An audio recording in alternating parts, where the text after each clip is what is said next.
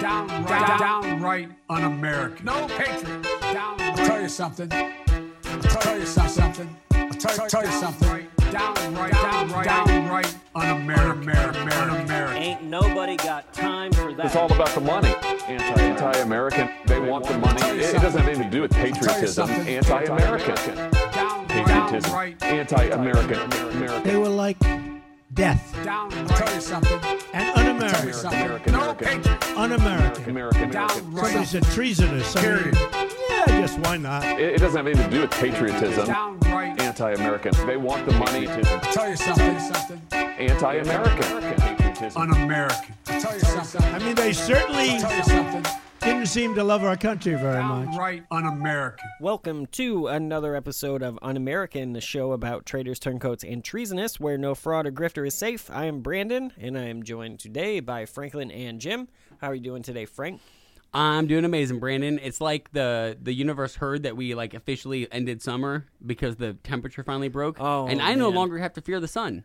There, there's a there is one day during the year that switches where I like I go outside to have a cigarette and I like I beat it to the nearest shade, and then the one day I walk outside and I'm freezing and I'm like, oh, where's the sunlight? I'm gonna stand in the sunlight. Yeah. and that is Yeah. rare for a ginger to ever say. fair, fair enough. Um, it has been uh, like ridiculously nice for the last few days. Um, Yeah. I'm, It won't. I know it love won't it. last looking at know. the the radar, but I'm oh, I'm enjoying it. Not right now I- in the studio. I thrive in like 40s and 50s, like like high 40s, low 50s. that's too damn cold. Well, but I, I figured out why because I've always wondered like as a Midwesterner you why. spend years in Afghanistan why- and you're like, well- fuck this. yeah, maybe, but also uh, I'm like 25% Scandinavian according to 23andMe. nice, nice. So you're there. You're like you're ready for it. That's Yeah. why you like hockey too. Probably. Probably. Um, how are you doing, Jim? Uh, not bad. Uh, kind of surprisingly. Uh, so like every one of my equal peers at my work is talking about finding new jobs for various reasons. So I'm gonna be like the only one left there at, at Oh, my pay man. grade. Uh, but so like. I'm, I'm having like the moment in of the, the meme of the dog sitting at the, the kitchen table when the kitchen's on fire and just saying this is fine because I'm just in like a random good mood. Are you Marjorie Taylor greening us right now? Bringing No. memes in here It's a, I- fair- it's a fairly innocuous Well, meme. I noticed he did print that meme off on our tab, so That's true. the show paid for it. your your Patreon donations paid for that. Yeah. that's that's false. And now you don't can- believe them. Now ask your intern to leave, please, while we record the the rest of this episode. But yeah, no, just a random, no reason, good mood today. well, good. That those are. I love those days. Those are the best. Yeah. Those are the best ones. Um, Listen to like the music that you listened to in high school. Yeah. Yeah. I've yeah, been those doing a lot of that. I yeah, I have uh, a little bit as well too. Um, a lot of Slipknot for some reason. um, I'm doing pretty well too. Uh, I've got this Chris Jericho AEW action figure just came in the mail today. Um, I was able to snake uh, a bid on eBay. Um, and I'm this was when when AEW uh first launched its toy line. Like this was the one that I wanted. Um, and like haven't been able to find it anywhere. So I'm super excited about that. Um, and uh, so for another reason too. This, That's go- probably Chris Jericho's like most expensive outfit he ever wore. no, no right? shit, right? He really does outdo himself. Every is that Isn't the it uh, is that the bubbly outfit that he wore? that right? uh, it's around that time period. right. So that I gotta say, I is- love his character in AEW because WWE, he was always like the one getting shit on. yeah, yeah. No, he's He's a- the best at evolving. he- though, he and, and is. staying current. Is that the first toy they've released of Jericho, or is that the? Uh, I believe that is. There's a couple. Okay. There's that, that's actually the best one though. That's the like he's got the uh, the leather jacket with the spikes on it, very like Kiss esque jacket. Right. Um, and Yep. then the scarf and the fedora or whatever. I like that is the action figure that came with the most shit. Um, there's yeah. another one where I think he's wearing like a bandana and has a microphone or something. But like that that was the one that I wanted. your It's like a collection duster is uh, like yeah. a wide brim duster hat. Yeah. It does look, yeah. And your collection is almost complete now. I think you I've- don't have very much left to get No. in terms of like at least getting one of every good person yeah, you want. I think that I'm like if I were to finish the entire line, I only I have less than a handful left, like five or six. maybe? Kazarian. I know you have Kazarian and you have um Yeah, uh I've got the. I got I, I ended up winning. Scorpio Sky. You don't have. I ended up winning the bids for the Lucha Bros too, both of them. Uh, so those are on their way. I might steal that Penta. Penta's Oh, the one I speak- want. Like, Speaking of Lucha Bros, I started watching, uh, or I got halfway through Nacho Libre the other day. oh yeah, this is my first watch through, and I got to say, I don't know why I never watched it. I Oh, don't. it's so I've good. never That's watched it either. I should watch that. it's really funny. pretty Ja- funny. It's uh in, Yeah. in terms of Jack Black, it's one of his best, I think. So My life is the bay. the uh, that, that It's, it's a little cultural appropriation. You see a white Yeah. guy playing a Spanish, a, a Yeah. Mexican guy, but Um, all right. Well, with that out of the way, we're going to talk about Afghanistan again. All right, Uh, Yeah, we're f- eno- enough fun. Yeah, uh, we're gonna we're finally gonna round this out somewhat though. Um, with like we're gonna we're gonna at least finish the timeline, um, and uh, so we're gonna be more current on this episode. Uh, but before we do that, I just want to take a moment to say that if you like the show and you want to support what we're doing, you can head on over to our Patreon page at patreon.com/slash unamerican and become a pa- uh, Patreon patriot today. Bonus content is available there as well as merch and all kinds of cool stuff. And actually, uh, if you do sign up for the Patreon page, what we you're gonna have access to episodes a day early. Uh, normally, the episodes come out on Friday, um, with the exception of the last one because it was super duper long and editing took a long time. um, but uh, so we're gonna start putting the episodes up on the Patreon page, um, or on that feed on Thursdays, um, and then you'll have access to that bonus feed as well. And uh, the cool thing about the Patreon is that you can uh, donate once, um, and then cancel that shit, Yep. and you will have you'll still access.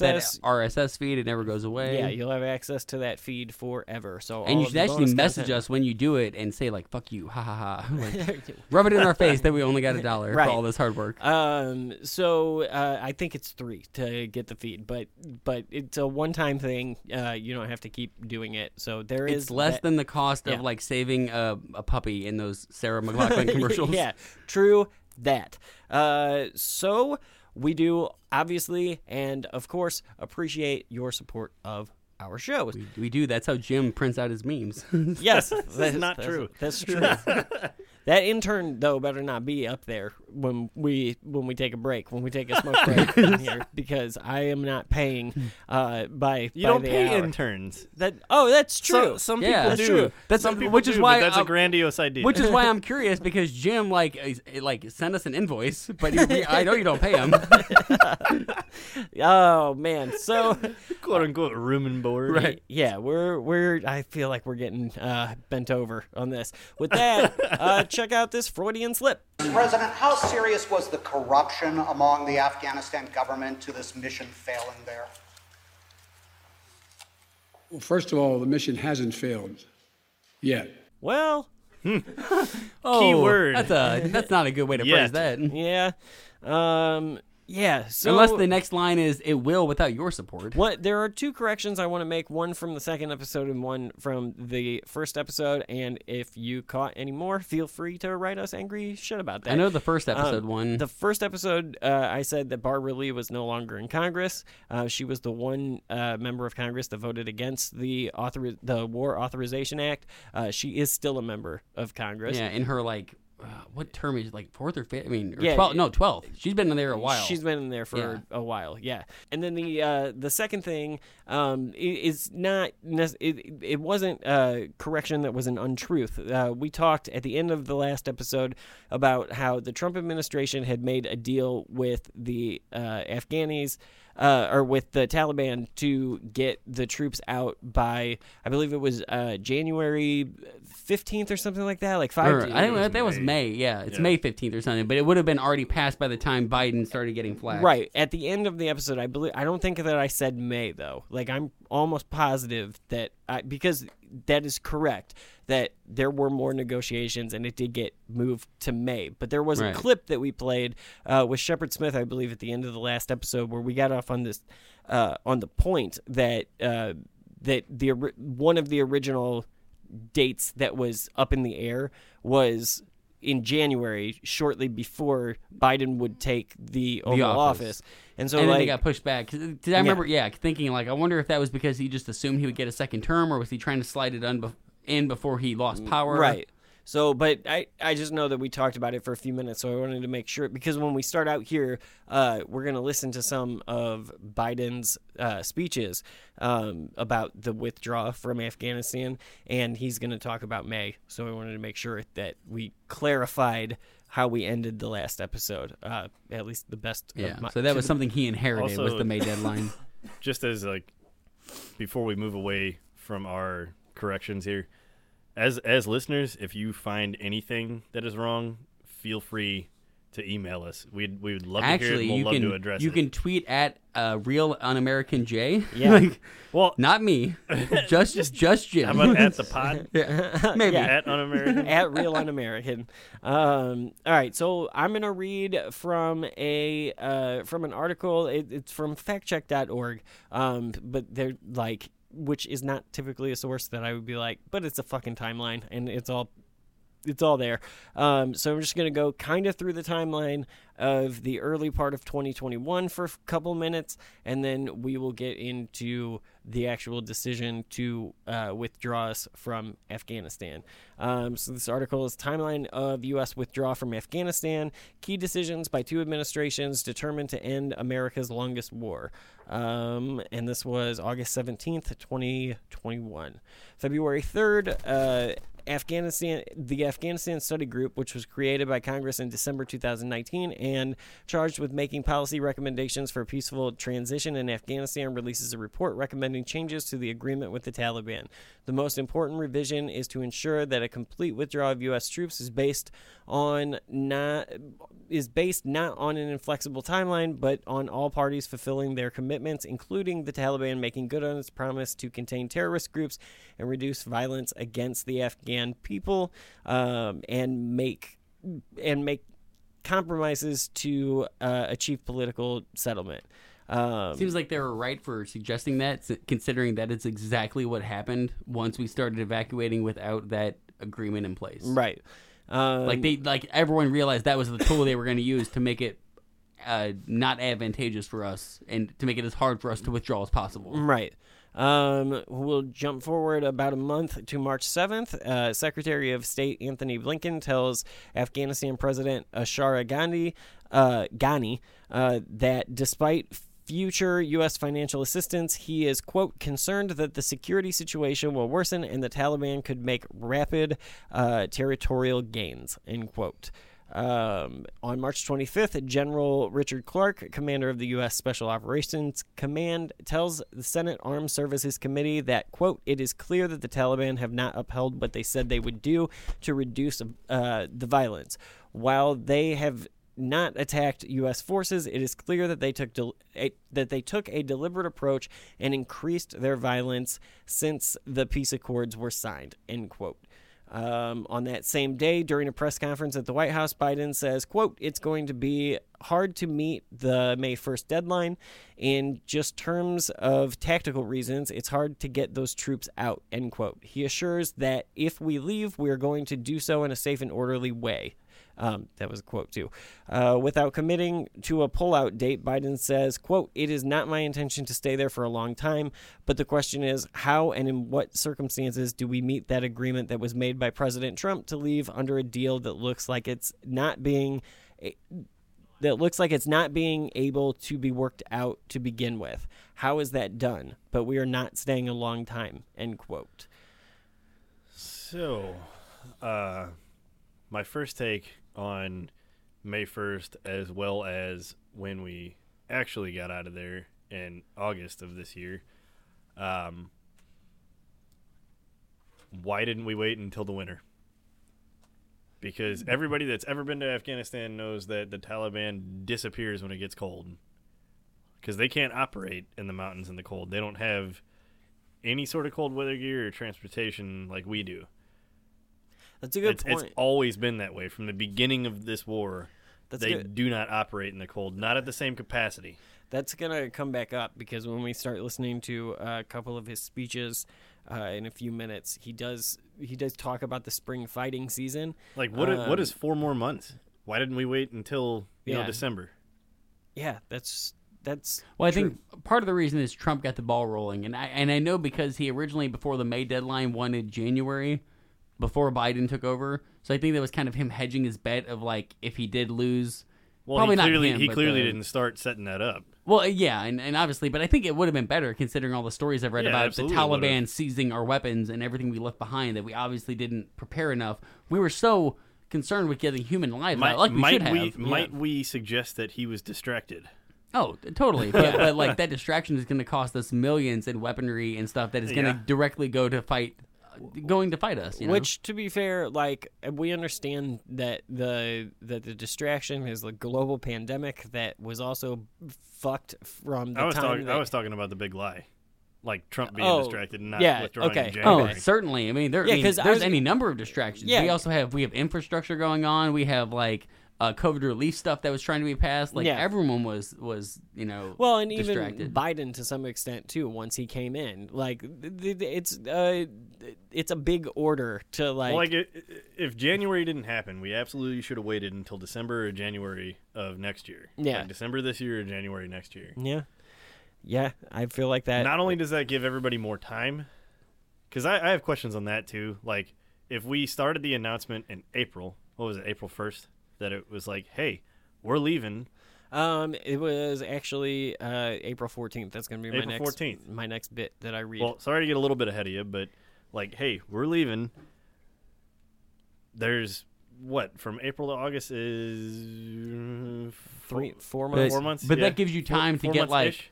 To get your extra guns out. Get- like don't leave don't leave stuff behind. rolling. Yeah. You can like, also get behind, so get the people out of the that vast help you. majority of everything seized was what was given to the Afghan National Army and the National Police. We Yeah. can't, we can't exactly just take that back. Yeah, that's true. Yeah. Yeah. Um, Although America is really good about taking stuff back that we gave, like we're eh. Yeah.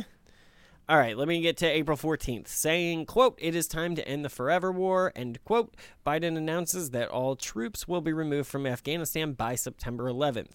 In a speech explaining the decision, Biden says he became convinced after a trip to Afghanistan in 2008 that, quote, more and endless American military, military force could not create or sustain a durable Afghan government, end quote. Biden says the U.S. achieved its initial and primary objective, quote, to ensure Afghanistan would not be used as a base from which to attack our homeland again. And that our reasons for remaining in, Af- in Afghanistan become are becoming increasingly unclear, end quote. Uh, Biden says he inherited diplomatic a diplomatic agreement between the U.S. and the Taliban that all U.S. forces would be out by May 1st.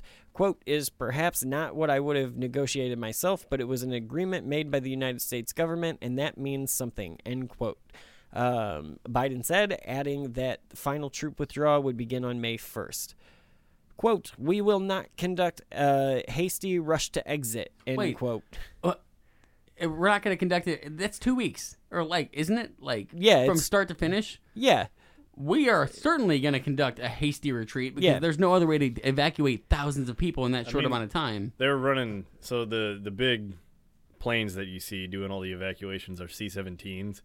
They were running C-17 crews to the point of exhaustion, like past what normal like under under normal standard operating procedures, it, you can only do like 12 hours. And when it- it- whenever they're supposed you're, to get a rest. Yeah. whenever you are around aviation at all, even if you're just working on anything that has to invo- anything involved in aviation, you have to be 12 within your hours yeah. and You have, to be to within. sleep. Yeah.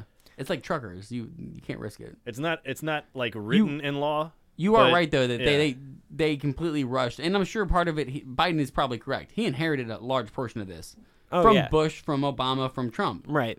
Uh, Well- and that does suck, but at the same time, it- he needs to be honest that like You can't don't lie that- and say we're going to get it all done. We're- You can't say that he really inherited it from Obama. He was there for the ride. Well, yeah. I mean, I don't know how much the vice president has a, a like, how much he really could have. Although, as we'll find out later in this episode, uh, Biden and Obama did not see eye to eye on the wars in the Middle East. Yeah. Like, they didn't see a- eye to eye on a lot from what I've heard, but then Biden is always like kind of toe the line guy, so he's not gonna. He didn't cause waves. which we'll we'll talk about that later because we'll I have another article that will uh, that we'll go to for that.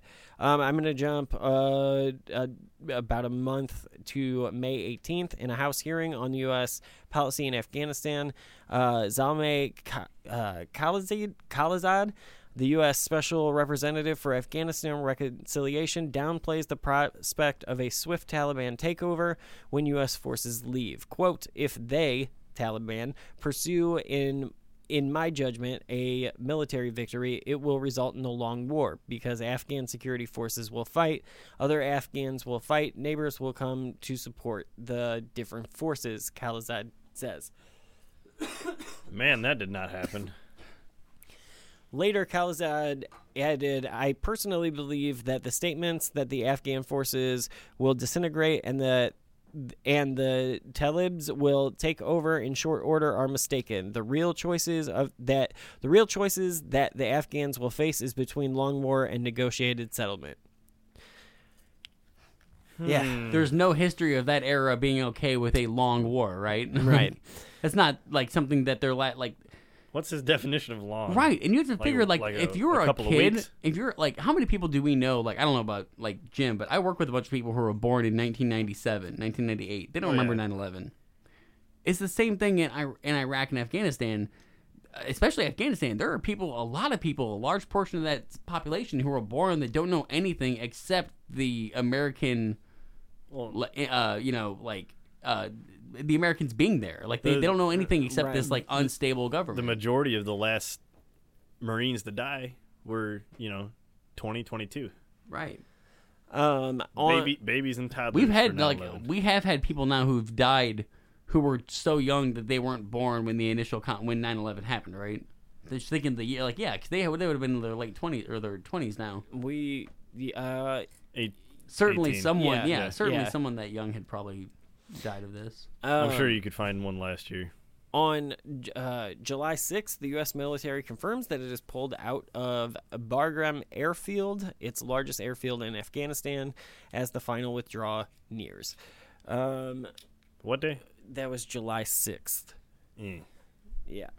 So our, That that probably should have been the last place we we left. I was thinking why Ba- why were we getting out of the biggest I've, airfield? I've le- been to? Bagram. Bagram was pretty solid. Like that should have been the last place he left.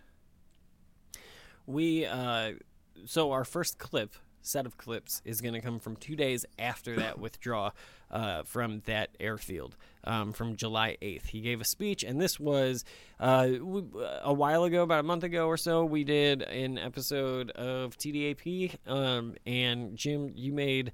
Uh, you made a point that has stuck with me and has kind of become the foundation of what my uh, my biggest angst with Biden over the Afghanistan um, timeline is, and it comes from uh, this speech. So we're gonna go ahead and get into this speech and just kind of listen to um, bits and pieces of it, and we will discuss what we hear. This is the moment, though, that like that is my biggest frustration with this entire process from the Biden administration.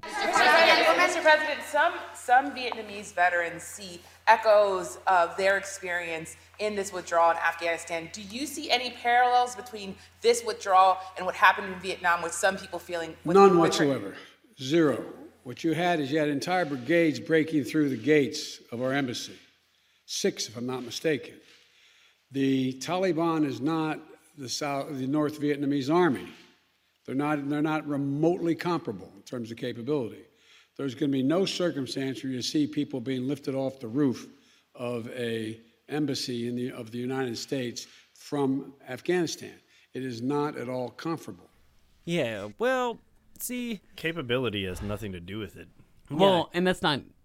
Yeah, it wasn't our people, Whenever but I. whenever you do not have a large force sitting in place, it doesn't take brigades to make it look bad. right. Like a platoon worth Well- of guys, which is about forty, You could should, could have made it look bad, and that's probably the number and- the number of Taliban in the area. Whenever the Chinook helicopter was lifting our embassy folks off of the roof, And I don't know exactly what date this was set on versus what date I saw the Twitter video of Afghans fucking hanging on the wheels of planes that were taking off and Right. falling to their death. Right. Like that is I don't know if that had happened yet when he said this. It hadn't. okay, so this is egg on his face. Yeah, this is this is uh, a couple of weeks. uh, So actually, this is a full month. But like in Yeah, those in so- those anybody who's studied this, history this knows is, those. This is Vietnam only more so Yeah. in that sense because the the civilians were so fully dependent on us that they were willing to try to ride the landing gear all the way home yeah. or all the way out of the and, country. And I will say, like anybody who's taken a, hi- a basic American history class has seen those those pictures of uh, of Vietnam or exit of leaving people in the embassy. They're heartbreaking. Yeah. There's a couple of pictures the the monk on fire, the guy getting shot in the head. There's a couple pictures out of the Vietnam era that are just like that that really so- codify what we went through. No, re- But those that video of people hanging onto a plane so desperate to get away, like that is ju- just as bad, man. no responsible leader, just from a purely strategic standpoint, should guarantee that everything is going to go smooth. Yeah, Like no. you can say it. You can say it's going to go smooth, and you can say it with conviction. It's Don't it's, fucking it's guarantee it. it. Straight up is not going to. Like No. if, if there is no victory terms in place when you are leaving a country, there is going to be casualties. Well, and it's, There is no way around it. seems you like can't avoid it. for a guy who like does have like a history in dealing with like Afghanistan on like foreign policy Hell, he issues. was in Congress during Vietnam. Right, like he, he he's old enough to remember that clearly. It just That's when he seems- started his It career. seems like a ridiculous uh, misunderstanding of like what you're dealing with here. Like to say to guarantee that the that the uh, group that every time anyone leaves is not going to come back. Like it- that's just a bad play. Like somebody Or should that- have fucking been in your ear, being like, "Don't don't say that." and obviously, though." and- like and, obviously, he was prepped on this. There's no way his and like Yeah. I'm not saying Biden is senile, but there's no way his response was that measured to that comparison. That is a really good comparison f- by that reporter to say that like a lot of like, Vietnam veterans are that- seeing that re- parallels that to the way the reporter said what everyone else was thinking. Exactly. Well, and- you know? and and the- Biden responded too quickly, but I don't think he's uh, he like he should have been more honest and be like, should've look, this is just- going to be a just tell messy the truth." withdrawal. Yeah. We should have never been here in the first place. We're like. I, I just kind of like I wish the way that Trump sometimes was just honest, Biden would just be honest and Yeah. just be like, "Look, this sucks. it's Don't- gonna hurt to rip the band-aid off, but we have to do it." Because we respect that shit more.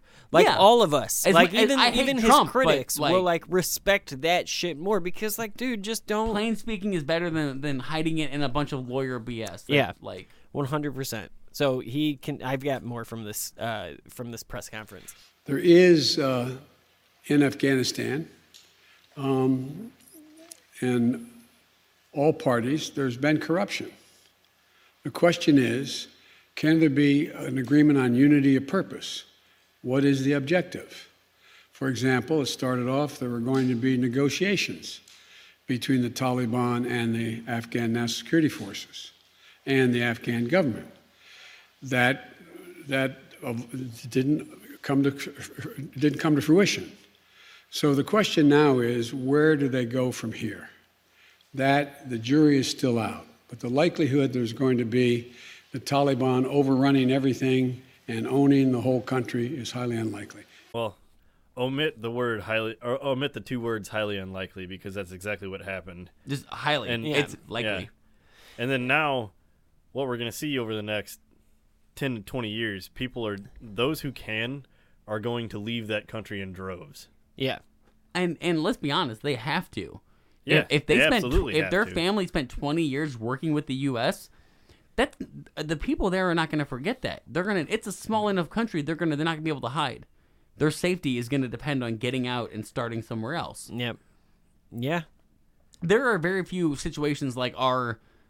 Not that the post Civil War era in our country was bloodless. A lot of people died, but it was relatively bloodless compared to what most countries go through when one side finally takes over. Yeah. Usually there's a purge, and a lot of people die and get killed or run out of the country, and that's what we're experiencing here. Yeah. Well, we're about to. Or we have Like, been. We've seen. I mean, I've Yeah. seen a bunch of like people, uh, countries taking people in, which is good for them. If they had any involvement at all in Afghanistan, they have a responsibility to take refugees now. Yeah.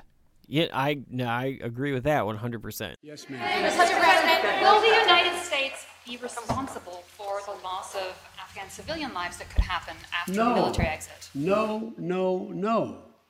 It's up to the people of Afghanistan to decide on what government they want. not us to impose the government on them. No country's ever been able to do that. Keep in mind, as a student of history, as I'm sure you are, never has Afghanistan been a united country. Not in all of its history. Not in all of its history. It's so weird because he's not wrong. Like He's not wrong, but his response lacks empathy. one hundred percent. Because we we're culpable, man. We've been there for twenty years. Yeah. Yeah, And for that's the- the, as- he's not wrong in the second half. They've never been stable. He is definitely wrong in the first half the- that we bear the responsibility for what's the happening. The only there. thing that we did differently than the Russians whenever we left is we didn't blanket the entire country with mines. right? Um, Which is We, di- we really didn't. We didn't. that's leave a small millions, victory. Yeah, we didn't leave millions of mines We've for left the children to get. We ma- have left mangled so with. many children and innocent people dead because, from drone strikes. It's really not that that. Well, different. and then like leaving now and the Taliban taking back over the country, like all of it's just all of the women and, and children, especially the daughters, like it's gonna it's gonna be terrible. Isn't it, it like weird though that in the, within the same uh, press conference, within the same few minutes of of a- answering questions, um, he guarantees that we. A, he says that the Taliban takeover uh, is highly unlikely. He guarantees that we won't see images like we saw in Saigon. Um, and then goes on to say that like never in its history has it been like So if we you don't- understand that about the history then how are you fucking like you're making I- the wrong decision like Right. you're Yeah. at least from an optics standpoint you're saying the wrong things well, Like, especially just te- it comes back to that whole just Especially- like tell us, just tell us the sounded. truth Yeah, yeah To, to scream at the Like, reporter, no, yeah. no, no. Like, Yeah. no, yes, yes, yes, we are responsible. it we seems- should feel bad. It seems like he's trying to have it both ways, where he's trying to be the grown up who rips the band aid off, but So, he's yeah. also like, but don't blame me for the he's, pain that he's comes. Like, he's also trying to kiss it better, like the adult, like that that parent. Like, Yeah. you can't the- be both parents. The man. only Come on. way that things would have remained okay is if we would have kept a force exactly the size Right. of which uh, former President Trump had it down to oh, 2,400, 2500. 2,500. Uh, we would we would have had to keep that presence there for the foreseeable future. Right. And people have made comparisons to like post-war Germany, how we had uh, U.S. troops in Germany post World War II. we still have It's troops like, in well, Germany. Yes, but it's not the same thing. No, not at all. Post World War II Germany is not the same thing as Afghanistan, not even in the closest bit. Like, Although, it- I mean, I would say that maybe that's a goal we should be shooting for. I mean, Germany's not a perfect place, but they're better off now than they were. Like, I don't know if Afghanistan is going to be in that place culture, in 40 years. The culture Right. is so different that you absolutely cannot nation build in that place. That's, I mean, that's Yeah. true. I, I, that's again like Like our presence there forever would be counterinsurgency. It's not Right. going to be like, oh, we're just here to keep the peace. This is why I wish you were up there talking to the reporter instead of Biden because Biden gets flustered. You would just be I- like, "Hey, I don't wanna this do that, sucks. though." I didn't start this, but like, god damn it, we have to do this, or it's gonna only be worse." Like, Right. I, I, I seek out low stress jobs on purpose. Well, you understand. You would just have like a, like two beers, one in each hand, and be like, "Fuck you, let me explain this." I'm just here to tell you what you need to hear. Don't question me. what you need to hear is mission accomplished. If this isn't a mission accomplished moment, what is it No, your there's no mission accomplished. How would you describe it? The mission was accomplished in that we get Os- got Osama bin Laden, and terrorism is not emanating from that part of the I mean, that's a like that's a well practiced line. Yeah, Uh, But, I don't and know it how would have been it- effective if we would have left in 2012. Right. Also, how do But you this define is terrorism? Eight years later. yeah. Because if you define terrorism as later. as someone killing Americans, like they most definitely participate in terrorism. Right. Like on American soil, maybe. Yeah. I think what he, I think the the point that he would try to sell as a politician is that like we went there for Osama bin Laden, we eradicated Al Qaeda. Man, I never Uh, watched this press conference. This is terrible. Uh, yeah, this is a rough one, and this is in July before the real mess happens. Oh, man. Um, and like this is all foreshadowing for what hasn't happened yet, but what we understand has yeah, happened. we have not Like, seen those Twitter videos of people hanging Yeah, off airplanes it- yet. yeah. I, I got to say one thing as far as this press conference is concerned. Why have we not figured out yet that like they need to make a turn order for reporters? Because at the end The of every shouting answer, yeah, they yeah. just they just shout, start Yeah. shouting, "Mr. Good President, God. Mr. President, Mr. President. Can we not have like, a bingo ball Yeah. thing where you like the seat number? There's a thing Yeah. underneath. and like, it's not it's it's easier for our our audience because I take the time to like turn those yells down, but for us in this room, like th- it's, It's just screaming Yeah, you- in these headphones. You waste about ten seconds between every time. yeah, yeah, it's ridiculous. But you ha- Biden's getting tired. It is about ready weird. for his nap. Fuck, it is weird. We've been a country for what, like fucking two hundred something years, and we still haven't figured out a better system for asking questions than shout and raise your hand and be Yeah. loud. yeah, Like, you would think that they could just have I a guess schedule. that's the American way. or like first come first serve. You whatever chair we start from the the chair on the right and we go like zigzag back Yeah. and forth, and then like you get a seat and you ask a question. Yeah, we we run a fantasy hockey league and Right. it's significantly Way more organized. Way better run than this. yeah. Um. So, uh, uh, Biden is asked in this press conference in July um, about uh, getting our allies out of Afghanistan. Again, we're listening to this with the knowledge of what happens in the future, but to remind you that it hasn't happened yet. In real time, it has not happened yet. So here is his explanation, uh, or at least him being asked about um, our uh, our allies in the region. Mr. President, safety, as you just said in your remarks, are you satisfied with the timeline of relocating Afghan nationals? Is it happening quickly enough to your satisfaction if it may not happen until next month at the end? Much of it's already happened. There's already been people, about a thousand people have gotten on aircraft and come, oh, come to the United States already on commercial aircraft. So as I said, there's over 2,500 people that, as from January to now, have, have gotten the, the, those visas, and only half decided that they wanted to leave. The point is that I think the whole process has to be speeded up, period, in terms of being able to get these visas. So I don't like Twenty five hundred. That's that's all they could do in eight months. right. That seems Well, this pitiful. is also, July. the fact that like This So is seven months. Yeah. This is the other part. The fact that like he's the Biden's like, well, half of them don't want to leave. Yeah, it's the country they were born in. It's the country they know. It's their fucking home, and they don't want to leave. So That's they're gonna risk death, that- and that sucks. That that's on us. That's a very American. Yeah, I've I've been talking about moving to Canada since high school, and I still haven't done it yet. right. Right, like that's a very it's not an American easy thing to do. To Reaction. just be like, just move. Like well, a bunch of people just came to America. Yeah, but you didn't. You got to sit your lazy ass down and just be born in a country and like live here. Well, and it seems like that. It, it seems very American in the like foam finger kind of way. That like, well, we've asked them to come to America, so why wouldn't you just get up and do it? Like, right. Eh, How hard is it to come to another country where you're going to be judged and like discriminated against? My we're- God. we're number one. Why are you in the desert? Like, Yeah, that's that's another big factor. Frank. Have you not Yeah. seen? We have. We did the Friends reunion, guys. You know what you get to when you come to America? you get HBO. Anybody, get fucking anybody Netflix. that's tan and has a beard, they're like terrorist. yeah, right. shit, right? Did anybody remember post 9/11 when people got strung up in New York for being Muslim or just looking Muslim? I don't even know if they were. Like, it, it's not an easy place to just like uproot your Uh, entire family. if I- Anybody with Southeast especially Asian if and you Middle have Eastern no money. descent. You like like applying for a visa and moving to a new country requires quite a bit of a startup. It takes We- a lot of money to move to a we, new state. Yeah, we Yeah. couldn't move to Illinois without like taking out a, a loan. Like, Right. Jesus Christ. Yeah. Um. Yeah. I don't know. Yeah. We stay on this same topic for uh for another bite. Why can't the U.S. evacuate these Afghan translators to the United States to await their visa processing, as some immigrants at the southern border have Because the law doesn't allow that to happen. And that's why we're asking the Congress to consider changing the law. But in the meantime, we can guarantee their safety if they wish to leave by taking them to third countries and or while the wait is taking place to come to uh, um, to and hopefully while they're waiting there to be able to bring them back to the United States if that's what they choose to do. So uh, I don't mind that last half of that answer. I, I mean, that any anybody that was an interpreter at all ever should have been given front of the line passes. right, But- but there should be a blanket offer That's for why. all of them. That's why I think the first part Like, of that comment. You're it- you're a or- president. You've already made executive orders. I think Make an executive order for all of these interpreters because yeah, they put I mean, their honestly, lives on the line for that's a good point. That but is a Biden, good point. But when Biden said that, like, like he kind of was saying, like, you know as well as I do, because all the reporters there know the law. that like Well, I am and it's a- hampered by what the law Congress says. does. Yeah. right. Like so, like, no, and you can hear it the moment he says that. All the reporters die down because they realize that's the only good answer. I can tell you right now, like the Republicans are mad at every executive order he signed.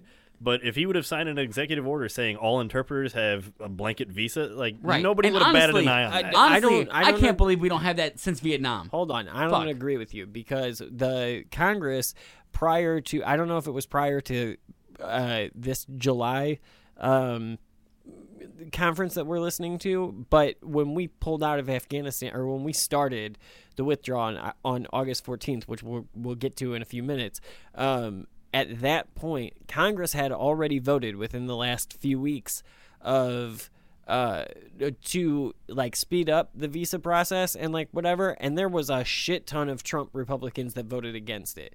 Man, and you see, oh my god, because you know tribalism. Why not? yeah. Right. Which I think is why And, the, and the- then they go into the they go into t- onto Twitter and they qu- they say crap to their their followers like, "Oh, we should have brought those people here." Like you voted is- against it, motherfucker. Exactly, Yeah. and that's the reason why though that that that reporting Trash. pool, the reporting, Garbage. the Yeah. reporting pool went silent because like the liberals know that he's telling the truth. But what even if you're a Fox reporter, what are you going to say?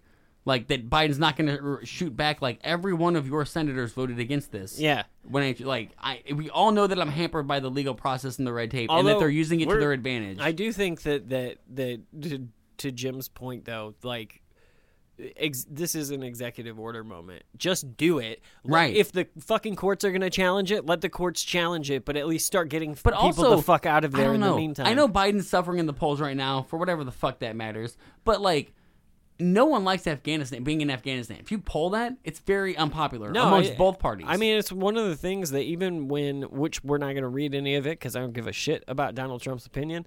Um, but Donald Trump has been very vocal since this whole process has gone, and he's been criticizing Biden, Which is all whatever. hilarious because he wanted to pull out earlier. Well, and what he has, so the line he has to maintain now is, no, it's good that we left. You just did it wrong. Which I think, I think though the that that- right way was to completely negotiate with all the terrorists. I think that that's the one thing that almost every American could agree with Trump on is Yeah. that like, yeah, we did need to get out. And we needed This to do wasn't it, the best way to right. handle and it. And it's easy to like. We can sit here and, all And- day and yeah, say but we should have low-hanging fruit. that, that right. was one sentence, and then the rest of his page long was letter bullshit. was terrible. Right. Yeah, Because if you which ask is why him, I'm not going to read it.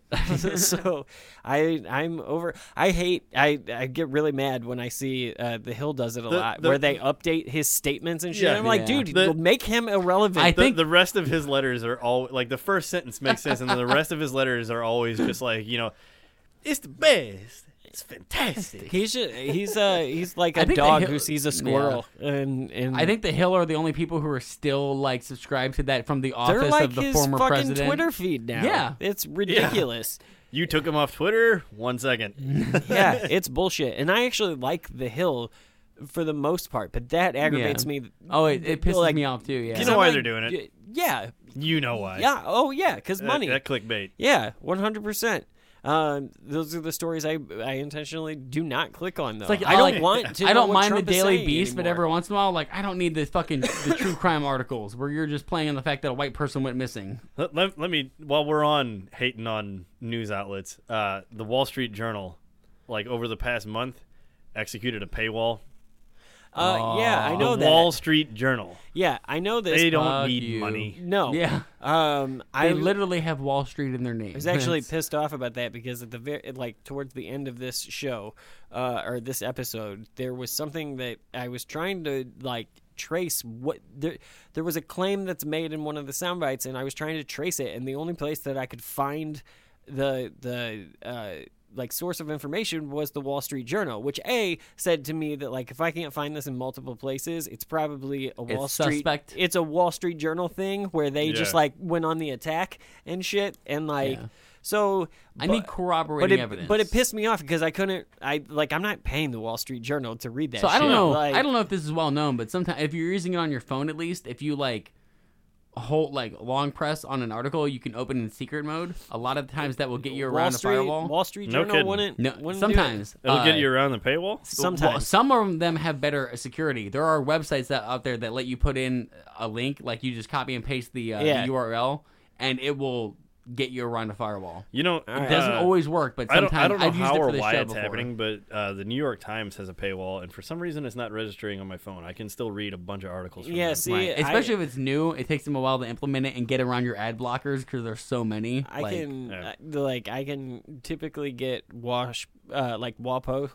Um, Yeah. you know, and but like, yeah, I can usually get them going into secret or like just yeah, do, but like, do New not York, track New York whatever. Times, I cannot, I cannot get. Uh, so let's talk about the sophistication of the Taliban. Uh, it's still in the same press conference for now.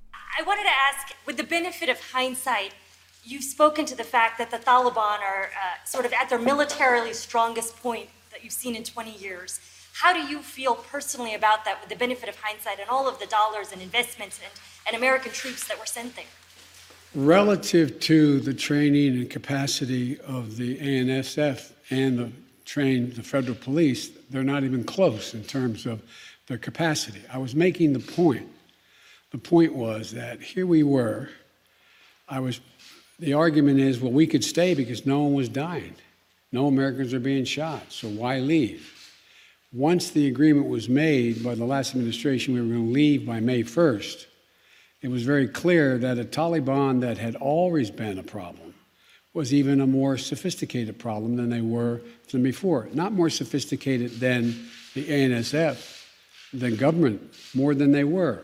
The point being that it would have increased the prospect that they would have been able to take more lives of Americans if they decided we weren't going to go after them. That was the point I was I, making. what? Okay, I'm. Uh, yeah, so the, Biden has a Trump problem where anytime he speaks, I just can't follow along because he doesn't. He doesn't talk in sentences like the rest of us. He was, but that's the thing. He's an odd cadence. What what you just the reason that that was hard for you is because you were trying to follow along and figure he out made what no sense, right? No, he was trying to talk. That was the Biden way of talking around something, Right, yeah. and like which we hear all the time. Um, because from the, the, every reporter politician. is hundred percent correct. Biden or like Uncle Joe, you said a couple months ago the Taliban is as strong as ever. Does that mean we wasted billions of dollars in twenty years and countless lives? and he's trying to be like, nope. but you're the way what I said was not wrong either, which is bullshit. Which can't both be true. One of the one of the I liked your analogy earlier of like being playing both parents, good parent, bad parent, and doing the he's trying to kiss the boo boo or whatever. And it and it bothers me that he's doing that because this press conference would be hundred percent different and like a thousand percent better if he was just like, Yeah, sucks. Like it sucks. What the fuck do you want me to do? Stay Well, there right. forever? So like the yeah the Taliban started gaining a lot of momentum and strength and recruiting numbers because why? Like the what the propaganda they're able to like and the fact Yeah, that we're leaving they have no so- opposition. we we announced a year prior that we were going to leave. Well, Right, we- and- we invited him to Camp fucking David Again, that does because that gives them power and- because and they told have, him we were negotiating have- with them. They have political advantage. They know by a certain date he is So, he is like- bound Well, to we- do this, we- and that like- he is hampered by the Congress. I, don't, I don't even care how good their propaganda is, but if you give them that like leg to stand on, of course their numbers are going to increase.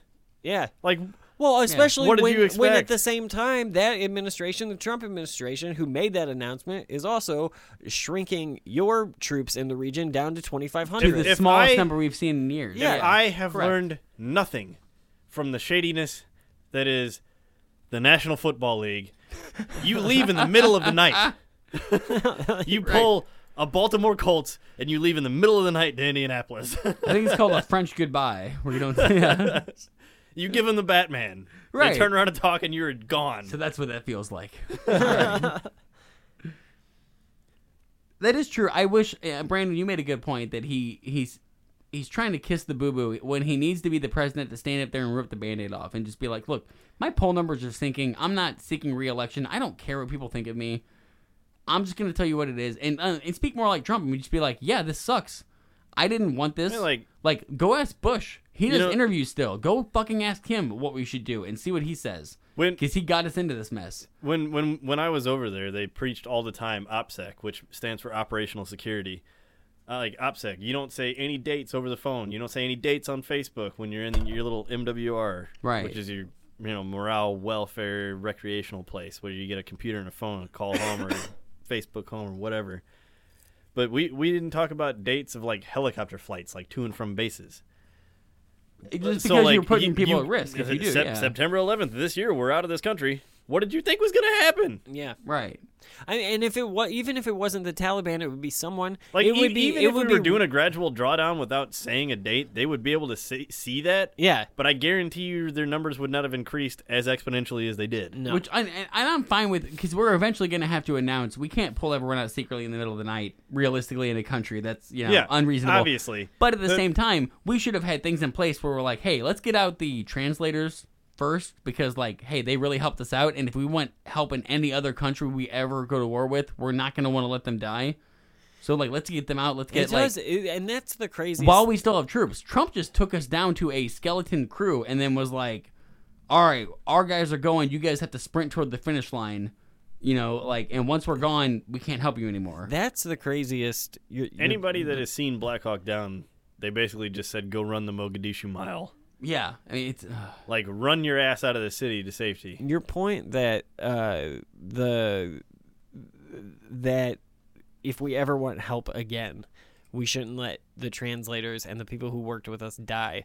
Is uh, I don't think that that point is talked about enough in the media. Like we all talk about how bad it is to leave people behind as people, but like. But there's from a st- strategic There is a point. strategic yes, uh, and that, like that even- damage there. That goes back to Jim's point of like the Taliban's numbers are surging. How many? If if you really wanted to join the Taliban, you couldn't have in the last twenty years. People are joining, so they're not a target because that's the ruling power now, and it's either get in line or fucking get stepped Yeah. on. You know, and the fact that like Everybody in that country has like like we've said over the past 3 episodes for 400 years now. It's been Taliban or die or there's some sort of a war involving the Taliban so you can either be the Taliban or the other side Or the- or Russia, So, or America, You know, or, you know, yeah, for blah, blah, what? blah. 30 generations? Yeah. This has been the way. Right, and if, if if you've lived there and you've had family that's lived there the whole time, you realize like, well, Russia's Like, not oh coming. man, here comes another civil right, war. Russia's not Yep, coming I- back. The Americans are leaving. The Taliban's taking over. I better align with them, or I'm Yeah. pretty much fucked for the next twenty years. Yeah. The U.S. is leaving. Here comes another civil It's war. kinda am like- I going to join the Taliban or am I going to Right. join the the national police? Every twenty years, every And- and generation has to imagine make a choice about I imagine what it boiled side- down. I imagine it boiled down to like a coin flip. Yeah, because I imagine that every 20 years, the next generation, you're a 19 year old kid and you have to decide what side am I going to join, and that's going to dictate how shitty my future But, like- is, and probably where I live. Right. And then also you got to weigh the factor like, you know, if if the Taliban wins and I'm in the national police, I'm gonna die.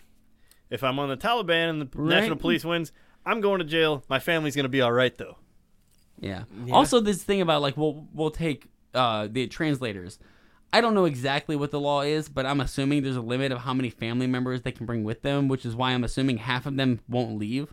Is because it's a thing of like, well, if I can't bring my entire family, I'm not gonna leave.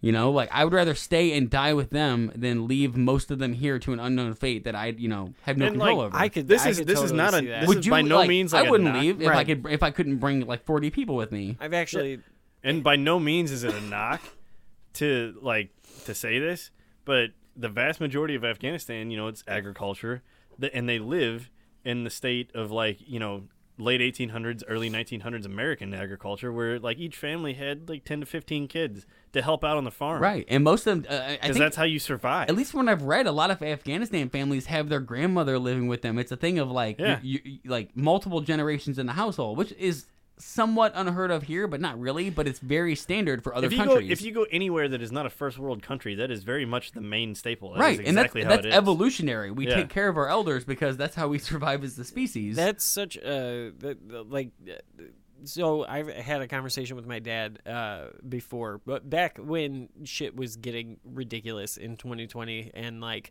you could feel the capital attack coming, and like just that heightened like separation and anger and like that all was yet that again shit. another thing that I was like, eh, it's not gonna happen. Can't- Right. shouldn't happen. here. Yeah, I I remember. Having, I'm really bad at looking at warning bells. You're really positive. like You're an optimist, You're Jim. That's- overly you optimistic. like and like and that's why like sometimes I take it with a grain of salt. I'm like, you're really good at, at walking me off a ledge unless I know it's time to jump.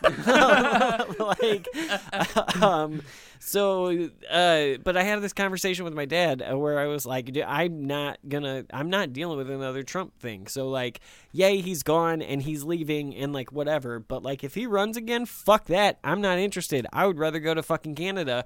And uh, my dad made a similar point to what to the point you just made, Frank, um, where he was like, I wouldn't go, not unless he was like, I would.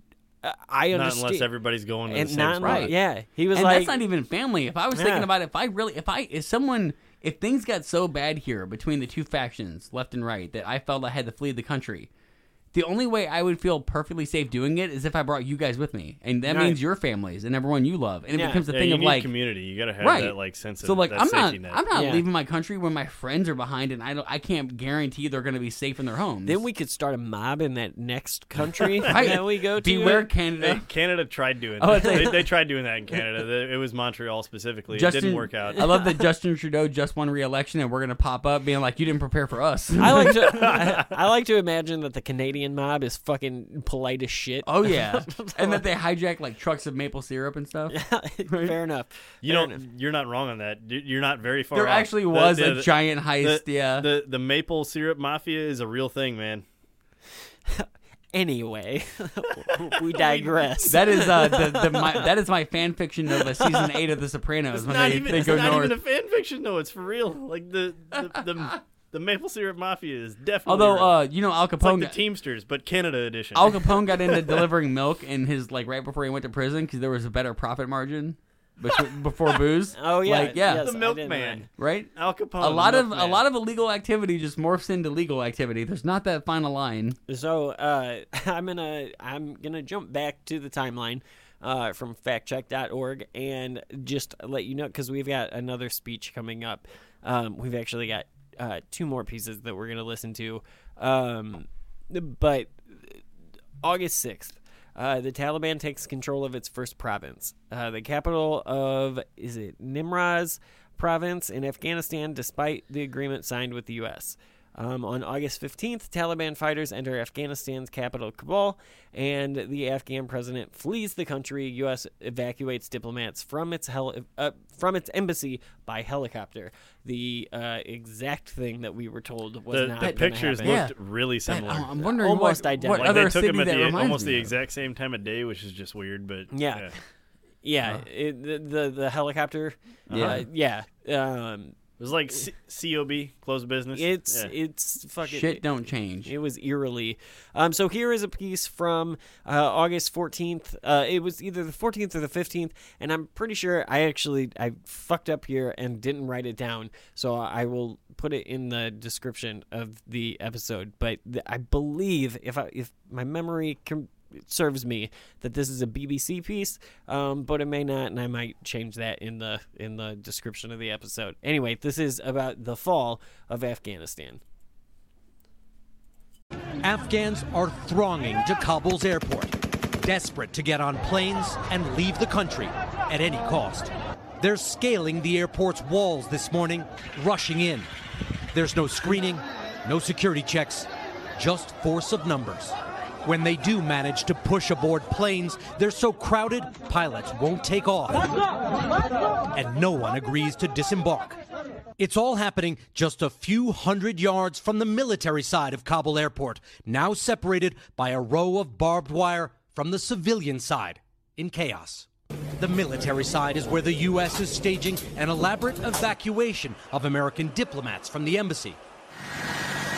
But even here, Afghans managed to push through, willing to cling onto an aircraft as it took off, rather than stay in Afghanistan.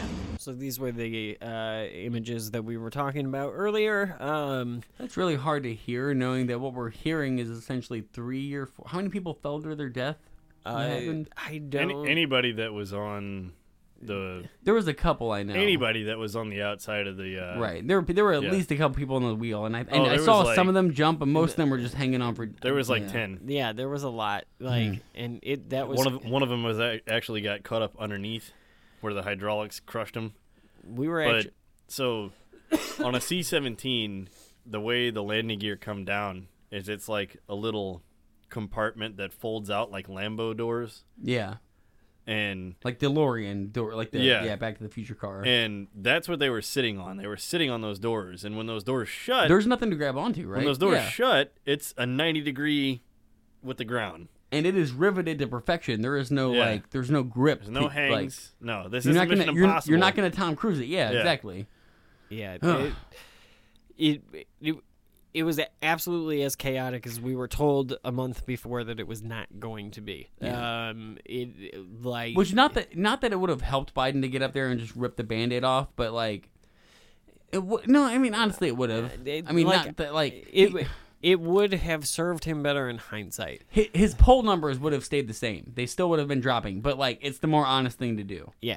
Just It- to, to prepare the people that actually It's pay the- attention. People can it- respect honesty. And Yeah. especially the people that are paying attention to it the most, the people in Afghanistan who are looking to what Biden says for like influence on what they should do. Yeah. Speaking of people in Afghanistan, Afghans say the Americans are only focused on getting U.S. citizens out, along with some interpreters. Although tens of thousands of translators still have no U.S. visas, so they too are left to the Taliban. The militants took control of Kabul yesterday.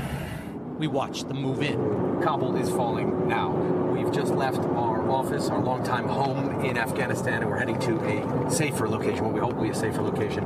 Already, we've seen some gunmen who look like Taliban on the streets, and all of the government checkpoints, all the police, all the soldiers, they're gone. Now, the Taliban are out in full force. They took over the presidential palace, occupied Kabul's version of the Oval Office. Afghanistan's president fled the country. The Taliban have set up checkpoints across the Afghan capital, and their Islamist rule is already coming back. Taliban don't just control Kabul, but the whole country and all the weapons the U.S. bought for the Afghan army. There are also reports of atrocities, including abductions, rape, and executions. The militants are much stronger now than 20 years ago when the U.S. drove them from power when they sheltered Osama bin Laden as he plotted 9 11. Now the Taliban are back as the U.S. leaves Afghanistan gripped by panic and run by extremists. I mean, this is everything that we said it was going to be. Yeah. For 20 years, we we killed we killed Taliban, we killed terrorists, but we also killed family members and everything else that goes with I that. mean, we we took over uh, farmland of farmers that refused to grow anything other than pro- uh, uh, poppy. Like, you know, you spend 20 years in a place with these kind of policies. We, we've talked about it for two episodes now.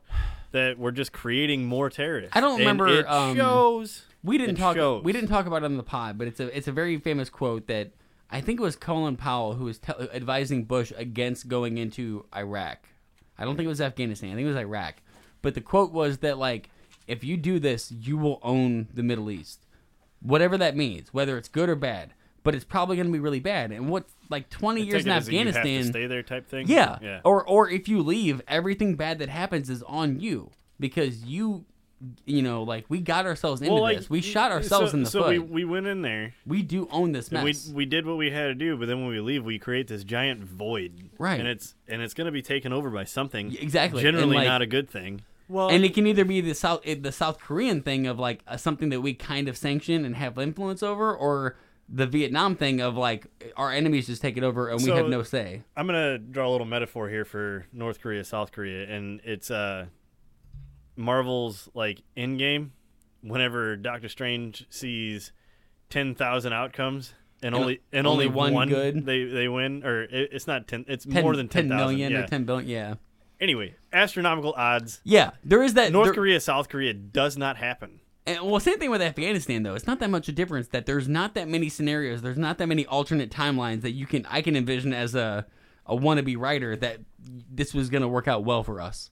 You know, It- we either like Biden can say all day that we got Bin Laden and we stopped them from uh, which is good, but we got him also like ten years after we went there. For right. him. And, and and for Biden to say that like, well, this prevented future attacks, maybe, but also like.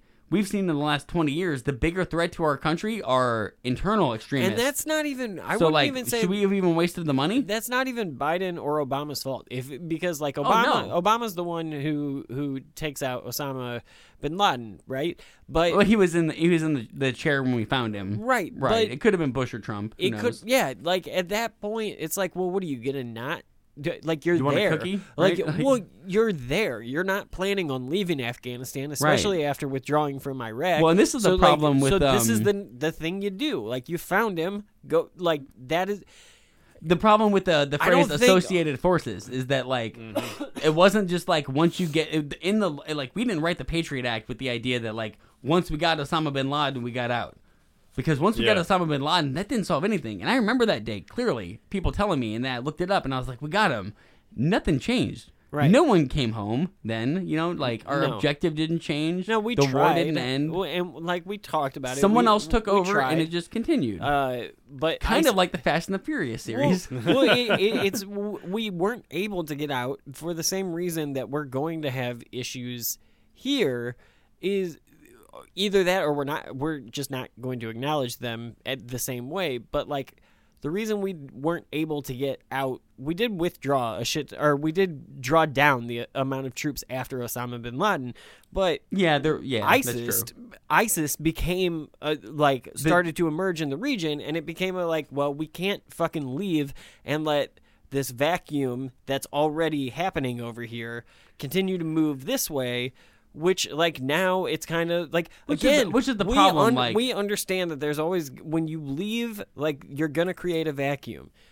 B- Biden decided that like like he had to know that. Like we've seen this happen a million times. So Biden's decision was okay, but we have to leave at some point. So just fucking own that. Like that's all. Yeah. Right, That's you all just it is. Just fucking own it. Like rip the band-aid off yeah. Because like because I don't. I don't believe the lie that there was any intelligence anywhere that said that this wasn't going to happen. yeah. Because the only reason that the democratic When you- Afghanistan government existed was because we were propping it we're up. we're gonna talk about that later because we because he's gonna get called out on that uh, later. Um, and i have I have pulled a little bit uh, or an article about that too because I had that question too. Was like, was the intelligence ba- bad? You said or you said I had pulled I thought you were calling up people and be like, "What do you think of this?" No, I had a podcast I had- to record. I had Our pulled 247 Twitter That was, that followers. was a, that was a great image in my mind. So we are going to jump now to August 16th. Um, and so, so two days after uh, the Taliban had taken uh, Kabul, and J- Joe Biden uh, is going to have to address the nation because we've been watching airport chaos and uh, men with machine guns and the fall of Afghanistan. Like we we have to deal with it as a country. We need a leader to come explain to us what uh, the thinking was. And so this is his speech, uh, his first speech to the nation since the um, since the, the the fall of Afghanistan. I want to remind everyone how we got here and what America's interests are in Afghanistan. We went to Afghanistan almost 20 years ago with clear goals get those who attacked us on September 11, 2001, and make sure Al Qaeda could not use Afghanistan as a base from which to attack us again. We did that. We severely degraded Al Qaeda in Afghanistan. We never gave up the hunt for Osama bin Laden, and we got him. That was a decade ago. So this is the speech that, uh, just to remind you, this, is the speech that he get. Well, well, I told you that he was responding.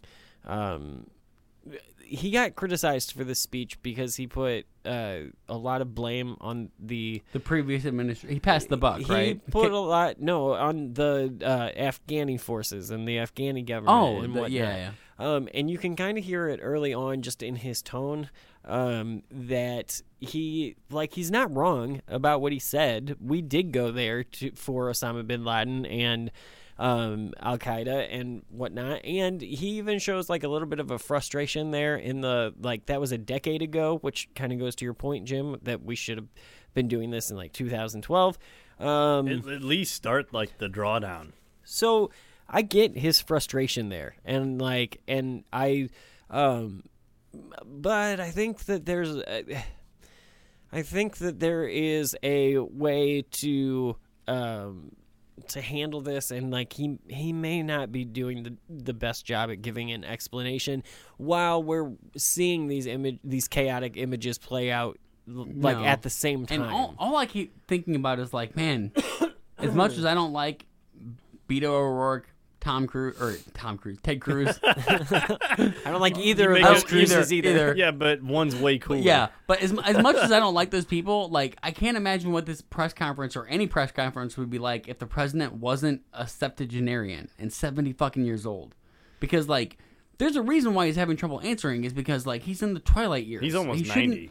Yeah, Like, yeah, he's eighty 80, something. yeah. He shouldn't be up there doing this. He also has, I think, though, uh, to be fair, um, and not just like.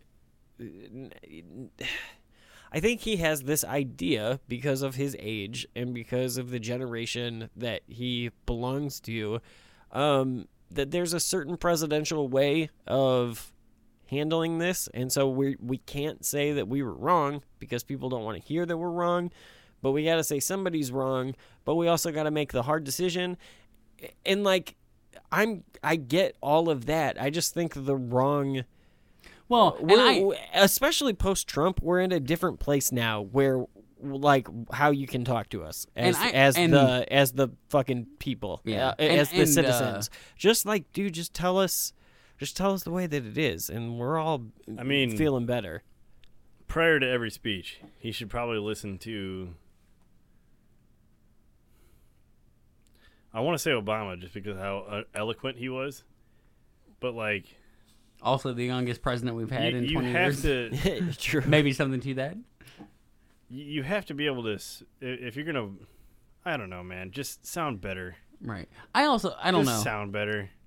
Listen to Tony fucking Robbins for all I care. which again like i think that as far as like it's easy i understand your sentiment just just sound better but compared to like trump or bush like he does Yeah. like i i would rather biden be telling me this shit And than George Trump just Bush. sounded like an e- egomaniacal And, uh, asshole, and then Right. Bush was like.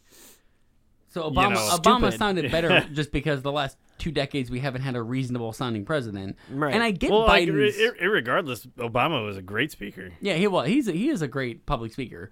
Um, regardless, though, I get Biden's idea or or, or uh, kind of knee jerk reaction to blame the Afghani forces.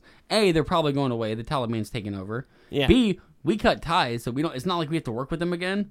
Or like g- maintain a good relationship, so But- it's easy to cast blame. But going and a back lot of the way that he's going to cast blame on the, the former administration without saying Trump, he's going to keep doing that. well he says and he's not wrong. but they did they did Militarily speaking, right? when you have a force of 300 plus thousand and you lose to a 75,000 force, You fucked up. You done fucked up. You, you I'm gonna fu- I'm gonna give you the ESPN and also the the Biden mashup. Come on, man. Come on, man. What what did the what did the kids say? You you fucked around and found out. Yeah. Well, like 300 plus, 300 plus thousand. What are we doing here? What is going on? Right. Our mission in Afghanistan was never supposed to have been nation building. It was never supposed to be creating a unified, centralized democracy. Our only vital national interest in Afghanistan remains today what it has always been preventing a terrorist attack on America's homeland. I've argued for many years that our mission should be narrowly focused on counterterrorism, not counterinsurgency or nation building. That's why I opposed the surge when it was proposed in 2009 when I was vice president. And that's why, as president, I'm adamant we focus on the threats we face today in 2021, not yesterday's threats. Um, so he made the point that he opposed the surge in 2009, and so I wanted to, uh, I Which that that was when he was vice president and opposing Obama. I love the way that he will say that he opposed things, but never blame the, or never say well technically Trump or Obama because that invites a firestorm. right? Technically, it was when he was asked about it. it was October of 2000. Uh, nine. Oh That no, he, yeah, no, yeah. he was a he Yeah, was they the would- they- they got in yeah. in 2008. Vice president, I mean. Um, this and then they got in, in in January of 2009, so it'd been their first year, right? Yeah, yeah, yeah. Correct. Um, Biden opposes troop surge. Troop surge 2009. Um, this is from the Intercept on April 27th, 2001. Uh, by the time he had become president, Barack Obama's vice president, Joe Biden's commitment to Afghanistan war had cooled. He was one of the most prominent voices in the administration arguing against the scope of the 2009 surge policy that saw tens of thousands of additional U.S. troops sent to Afghanistan at the behest at the behest of top generals. Biden favored a smaller deployment of troops and the use of drones and special forces raids, uh, policy described as counterterrorism plus um, in a short paper authored by Biden that year. Biden wrote the memo to Obama laying out his opposition to full-blown counterinsurgency in Afghanistan. Quote, I do not see how anyone who took part in our discussions could emerge without profound questions about the viability of, of counterinsurgency, end quote. Biden wrote, according to journal- journalist Rajiv uh, Chandrasekaran, um, in his book Little America: The War Within the war within the war for Afghanistan. Um, he added that Biden was skeptical that the U.S. had the ability to stand up a serviceable Afghan government. In exchange with then U.S. diplomat Richard Holbrooke, recorded in Holbrooke's diary, Biden reportedly expressed to- total disillusionment with his previous belief in a U.S. led rebuilding of Afghanistan, telling Holbrooke or I'm sorry, Holbrook, quote, I am not sending my boy back there to risk his life on behalf of women's rights. Um, it just won't work, and that's not why they're there for. Now, what they're there for? Did not- he, he- did he say why they're there for? That, yeah. that sounds more Biden, honestly. Yeah, it, it does. now, I don't know how much we believe that Biden believes that uh, it's not about democ- building a democracy.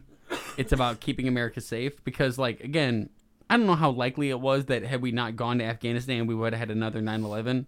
But considering that, like, Saudi Arabia, to my mind, played more of a role in the funding of 9 11 than Afghanistan did, I don't think it kept us very safe for the last 20 years.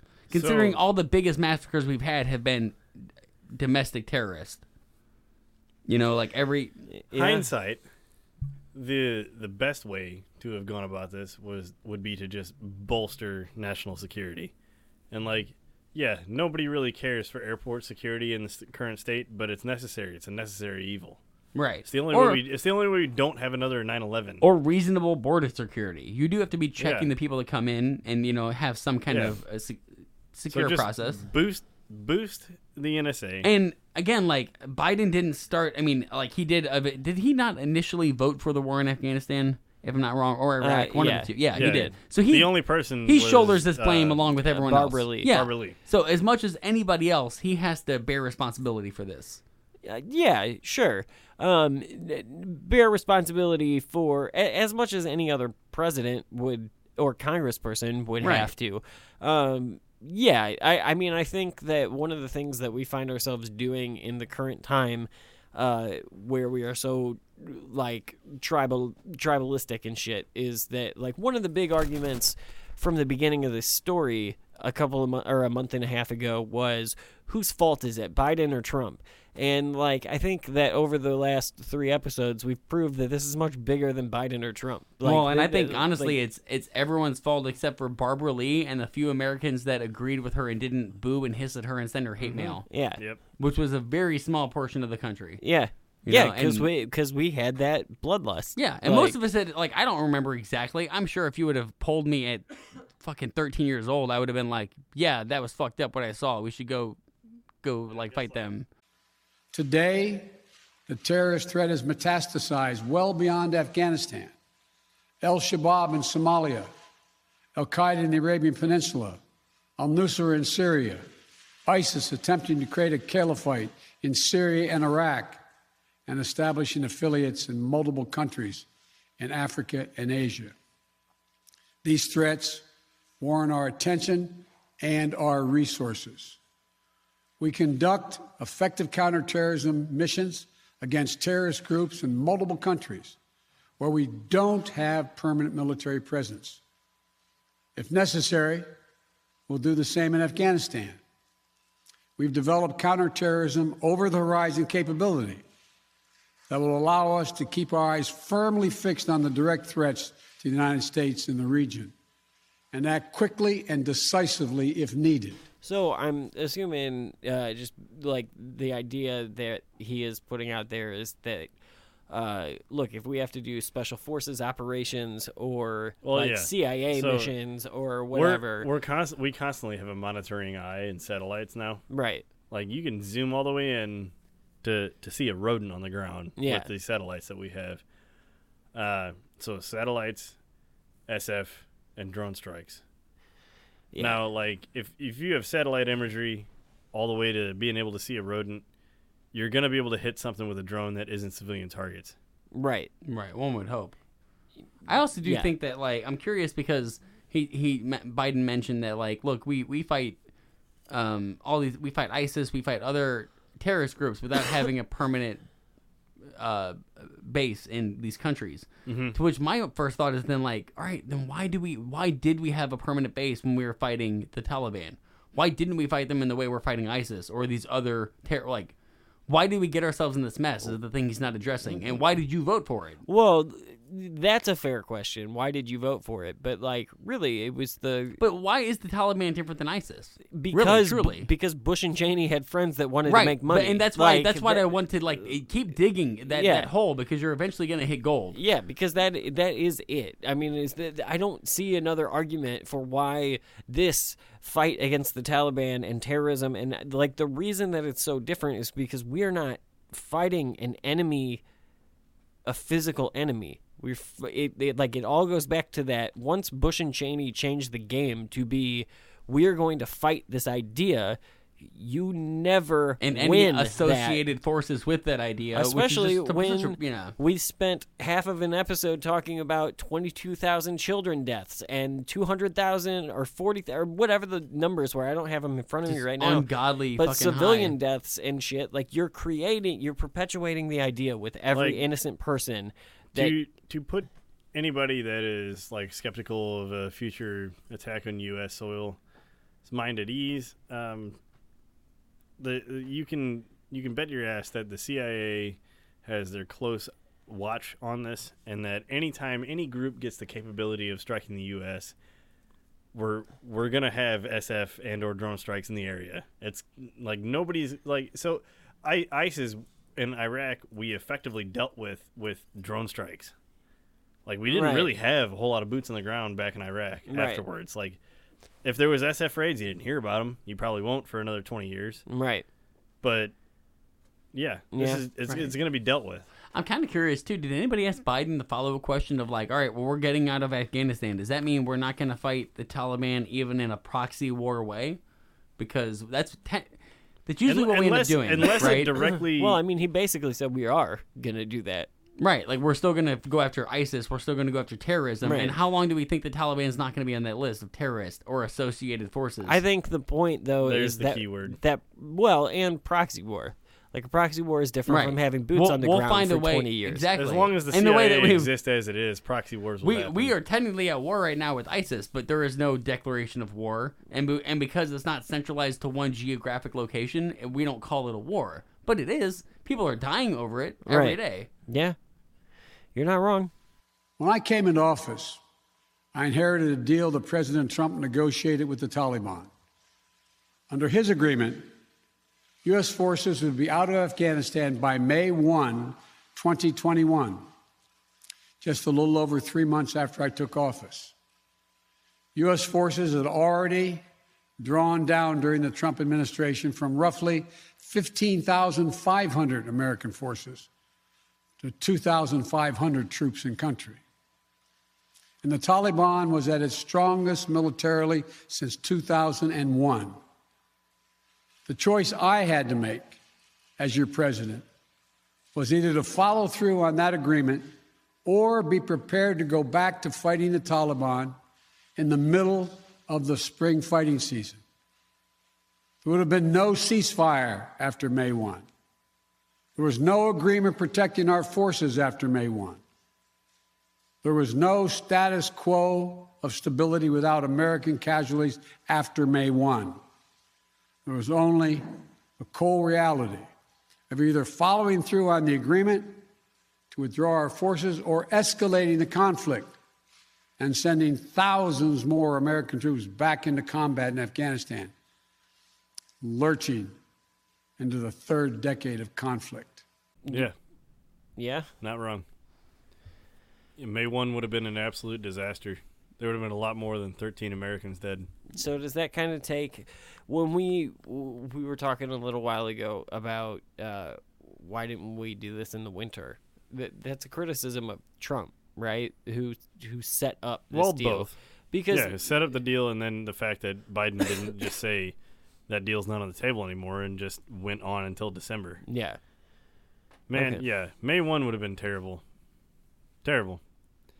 And I, I, I laugh in the face of people that say that Trump would have had it better and these 13 Americans wouldn't have been dead. Yeah, the 13 wouldn't have been dead like 50. Yeah. Maybe more.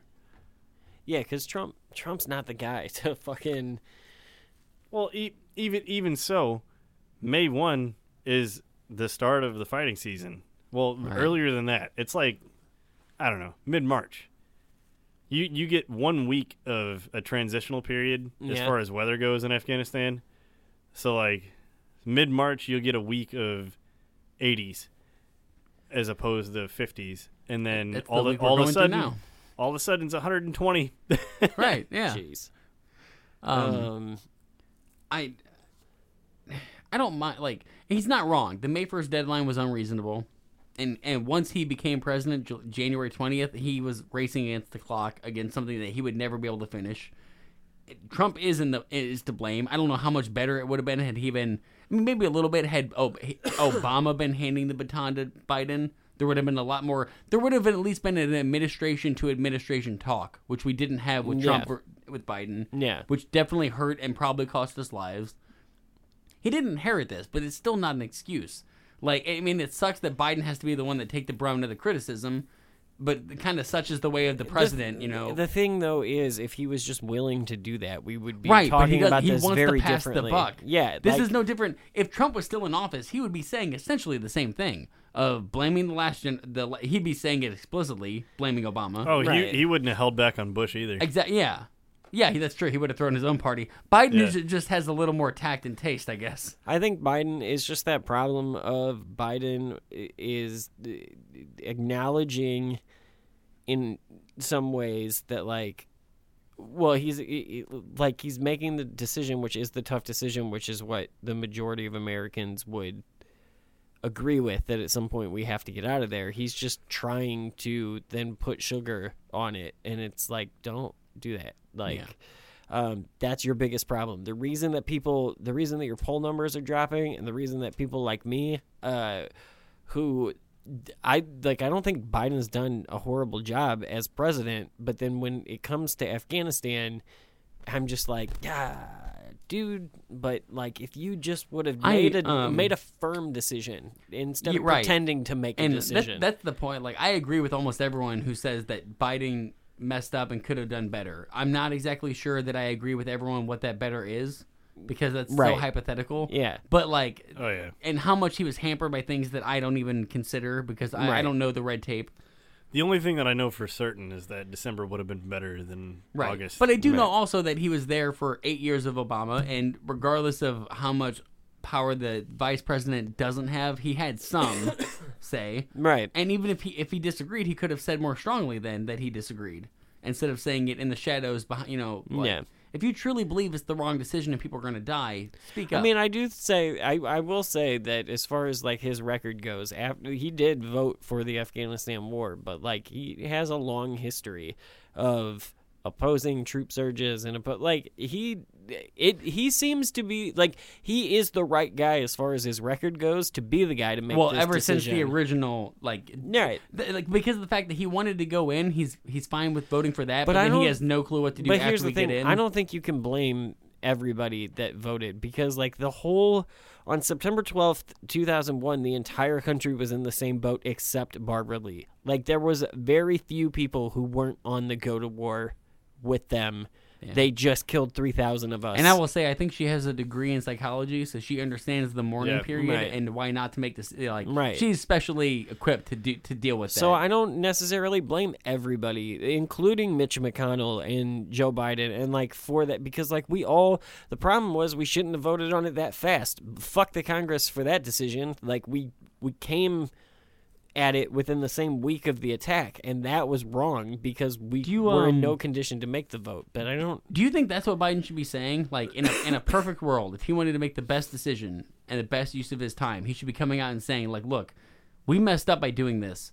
So what we need to do now, while we're clear headed, is make some kind of law that says the next time we're attacked, we cannot make a decision about whether we're going to go to war for like two months. Well, that law was supposed to be the Congress has to declare war, Right, And then the right, Congress and was like, they- "Ah, fuck it, we'll just give you the power."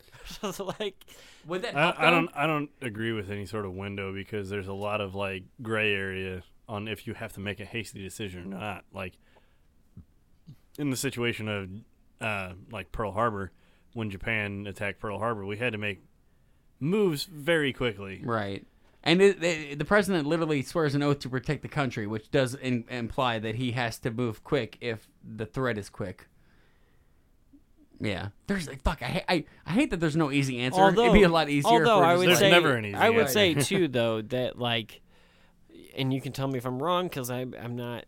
This, uh, Pearl Harbor is not my area of historical expertise, but there That- that's another movie you haven't watched. No, it, it That's is a bad not. movie, don't watch it. um, but there's even though we responded to an attack, but we didn't declare war within minutes. Right? Uh, the next we went to war like the next day or two with Japan, right? It's pretty close. Very, it Yeah. was like within. So a it was Very basically soon. September Yeah. 11th. Yeah, yeah, Yeah.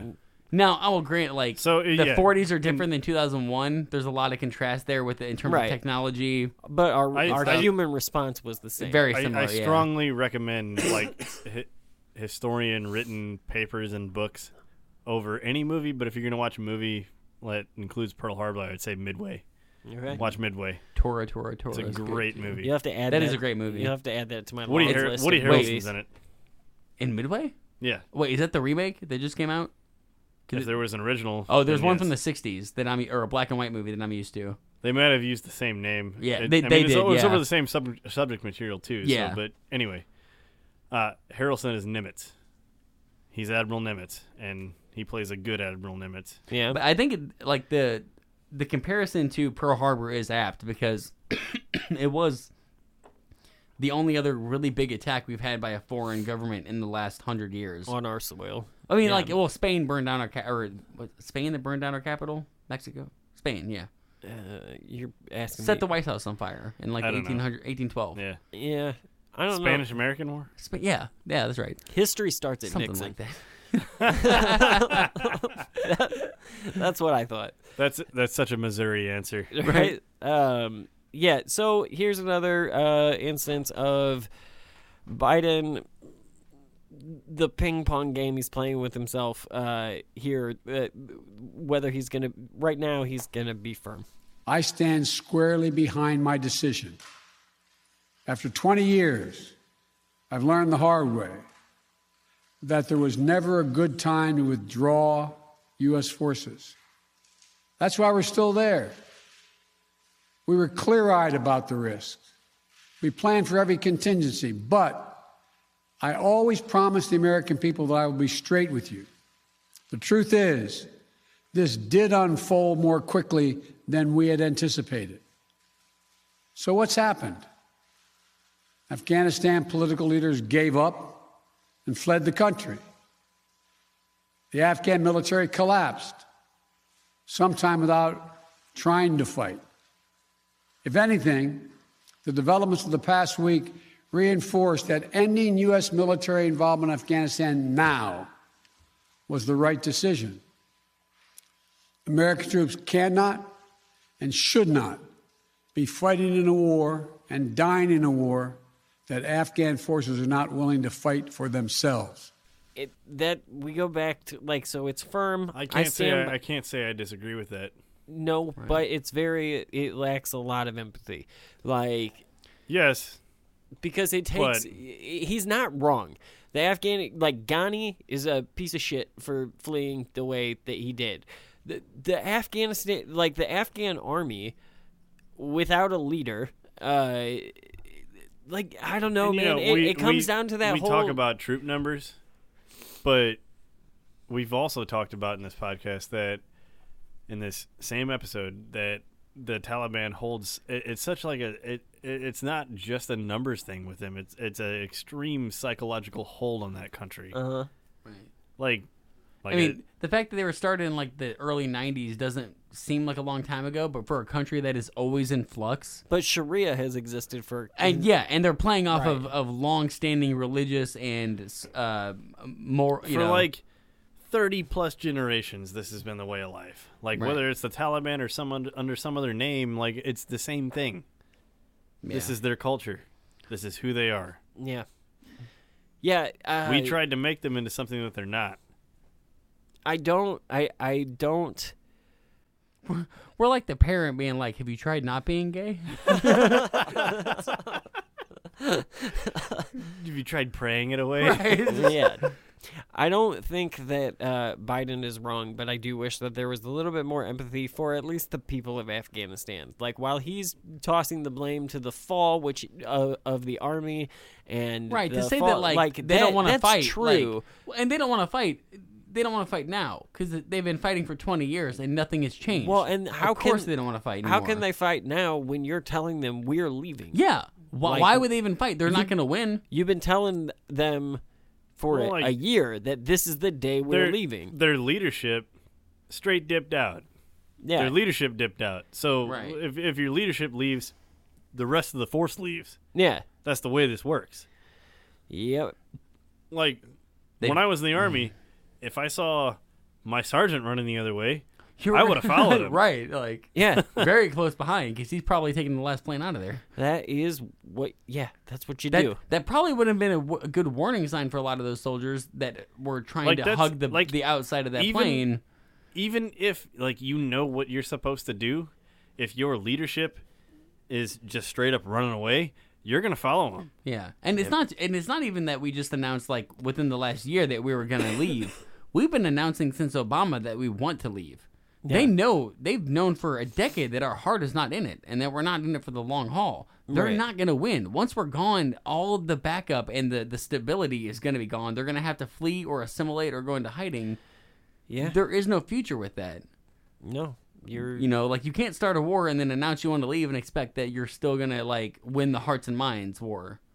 That's not gonna happen. True. That, no, that yeah, we capitulated the hearts and minds years ago. Yeah. When we drew down to less than ten thousand troops, we Thanks, capitulated McChrystal. that. Yeah. you fucking weird running fuck. Here's what I believe to my core it is wrong to order American troops to step up when Afghanistan's own armed forces would not. The political leaders of Afghanistan were unable to come together for the good of their people, unable to negotiate for the future of their country when the chips were down. They would never have done so while U.S. troops remained in Afghanistan, bearing the brunt of the fighting for them. And our true strategic competitors, China and Russia, would love nothing more than the United States to continue to funnel billions of dollars in resources and attention into stabilizing Afghanistan indefinitely. He's not wrong about that either. I don't think he's wrong about any of it.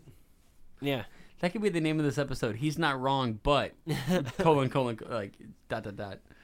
Yeah, I. I mean, he's not wrong, but he's not 100 percent right. I mean, either, the- because the- there's so many caveats in that the he's not. in the late making. seventies, the CIA and the U.S. said itself that this was going to be Russia's Vietnam, and then just for some stupid reason, we're like, yeah, we're going to do it too.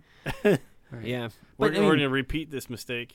Biden's theme of Afghanistan needs to stand up, like, well, they are, but most of them are siding with the Taliban. So, because yeah, you don't, uh, you're taking away the the support that the the demo, the Democratic quote unquote side has. Di- directly impact, uh, d- uh, directly relating to what he just said. Um, the government, the the Afghan government had to do some sort of negotiation or diplomacy with the Taliban, and they did none of it. They did none of it. They just left. Yeah. Um, one of the things that I think it's important to point out this is the this is the August sixteenth speech.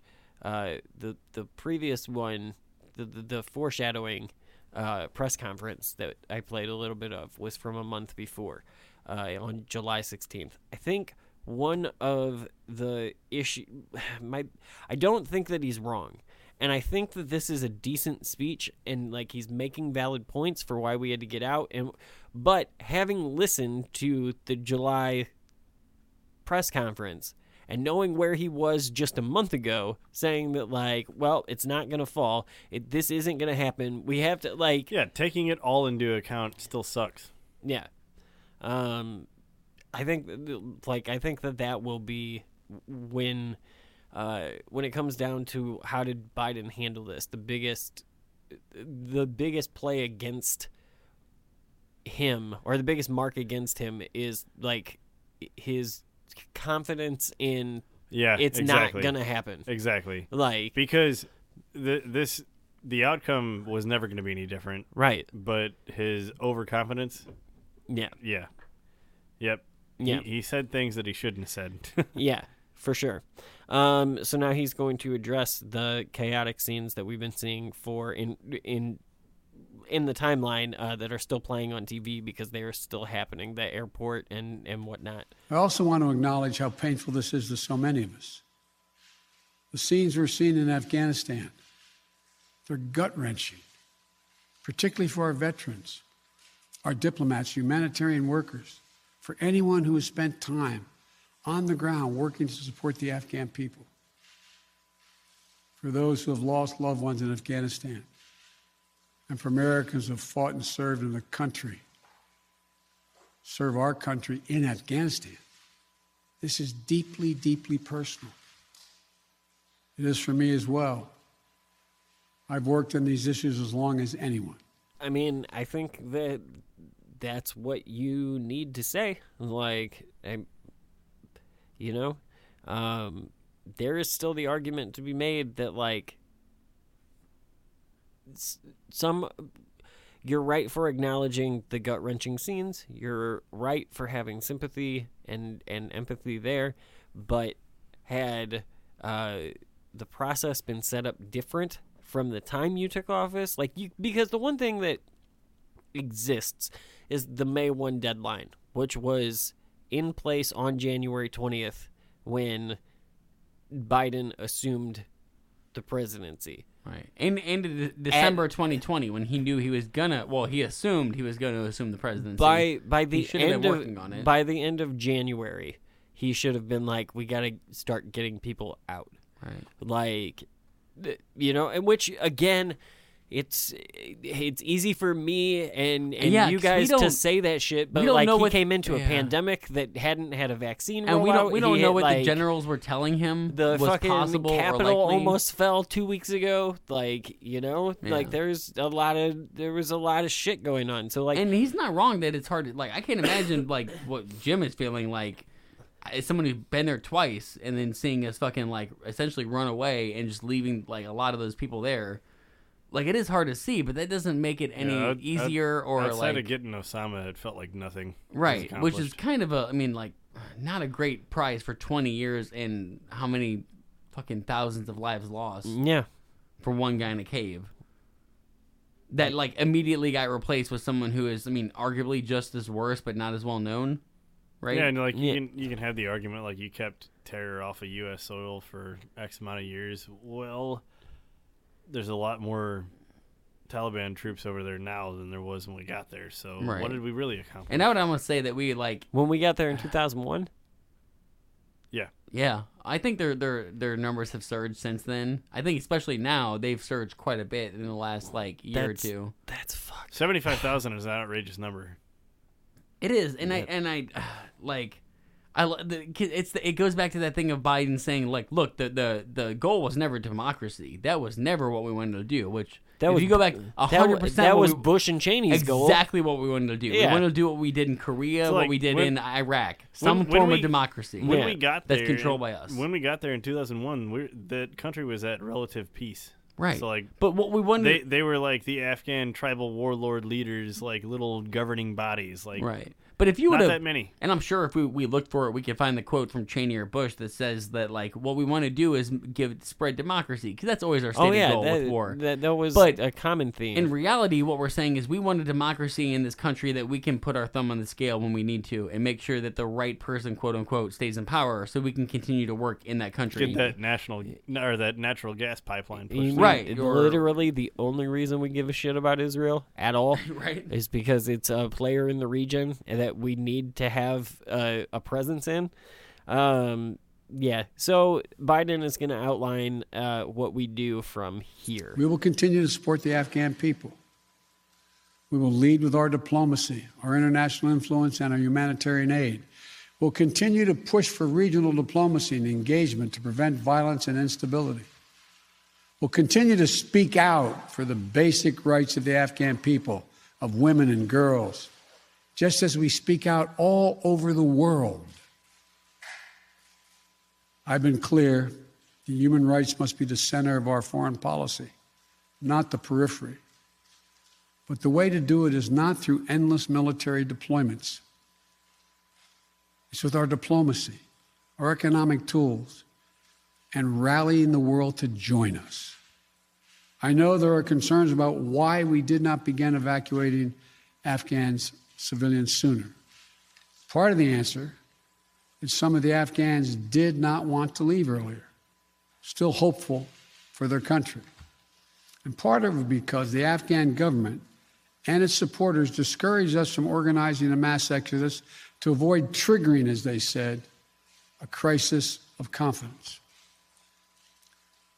American troops are performing this mission as professionally and as effectively as they always do, but it is not without risks. As we carry out this departure, we have made it clear to the Taliban if they attack our personnel or disrupt our operation, the U.S. presence will be swift and the response will be swift and forceful. We will defend our people with devastating force if necessary.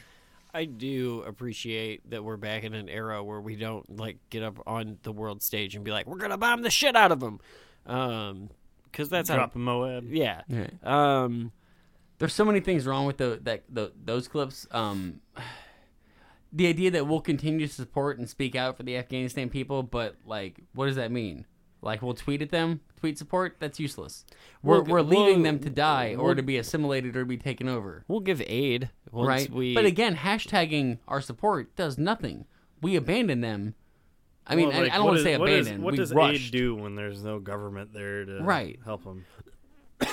There's one game in town. You're either fucking getting your your government from the Taliban or you're Well, a dissident. And I would imagine that for a while we're not going to be giving aid to the Taliban because No. we're not like unless we. I don't think under Biden at all. I could see like if Trump was still in, I could see because we did the shit with North Korea where we were just like, oh, let's just look the other way, pretend they're not building anything, and then guess what? North Korea's not a problem anymore. Right. Like I could see uh, like a Trump esque uh, politician, whether that's Trump or DeSantis or whoever the fuck could come in the future. I could see somebody being like, they're not bad guys anymore. And just telling us that because we're all stupid now and we just like read memes and like. Which, honestly, I think the Trump era we got there. Could you imagine Bush inviting the Taliban to not, to Camp David on 9/11? No, absolutely not. Not unless it was an ambush. Like, like I could see like Cheney would have gotten him there and been like waterboard the fuck out of okay, them. that's only because Oh, Cheney. not even. that's Just only take beca- 'em all out. dude. Yeah. That's only because Cheney brought his best friend hail, uh, quail hunting and was like, "I'm gonna shoot you in the face." I'm gonna shoot Like, you in the face. He knows how to set someone up. So we've got a couple more clips left from this uh, speech to the nation, and then um, and then we'll have one more one other piece that we're gonna listen to. But uh, basically, we're gonna.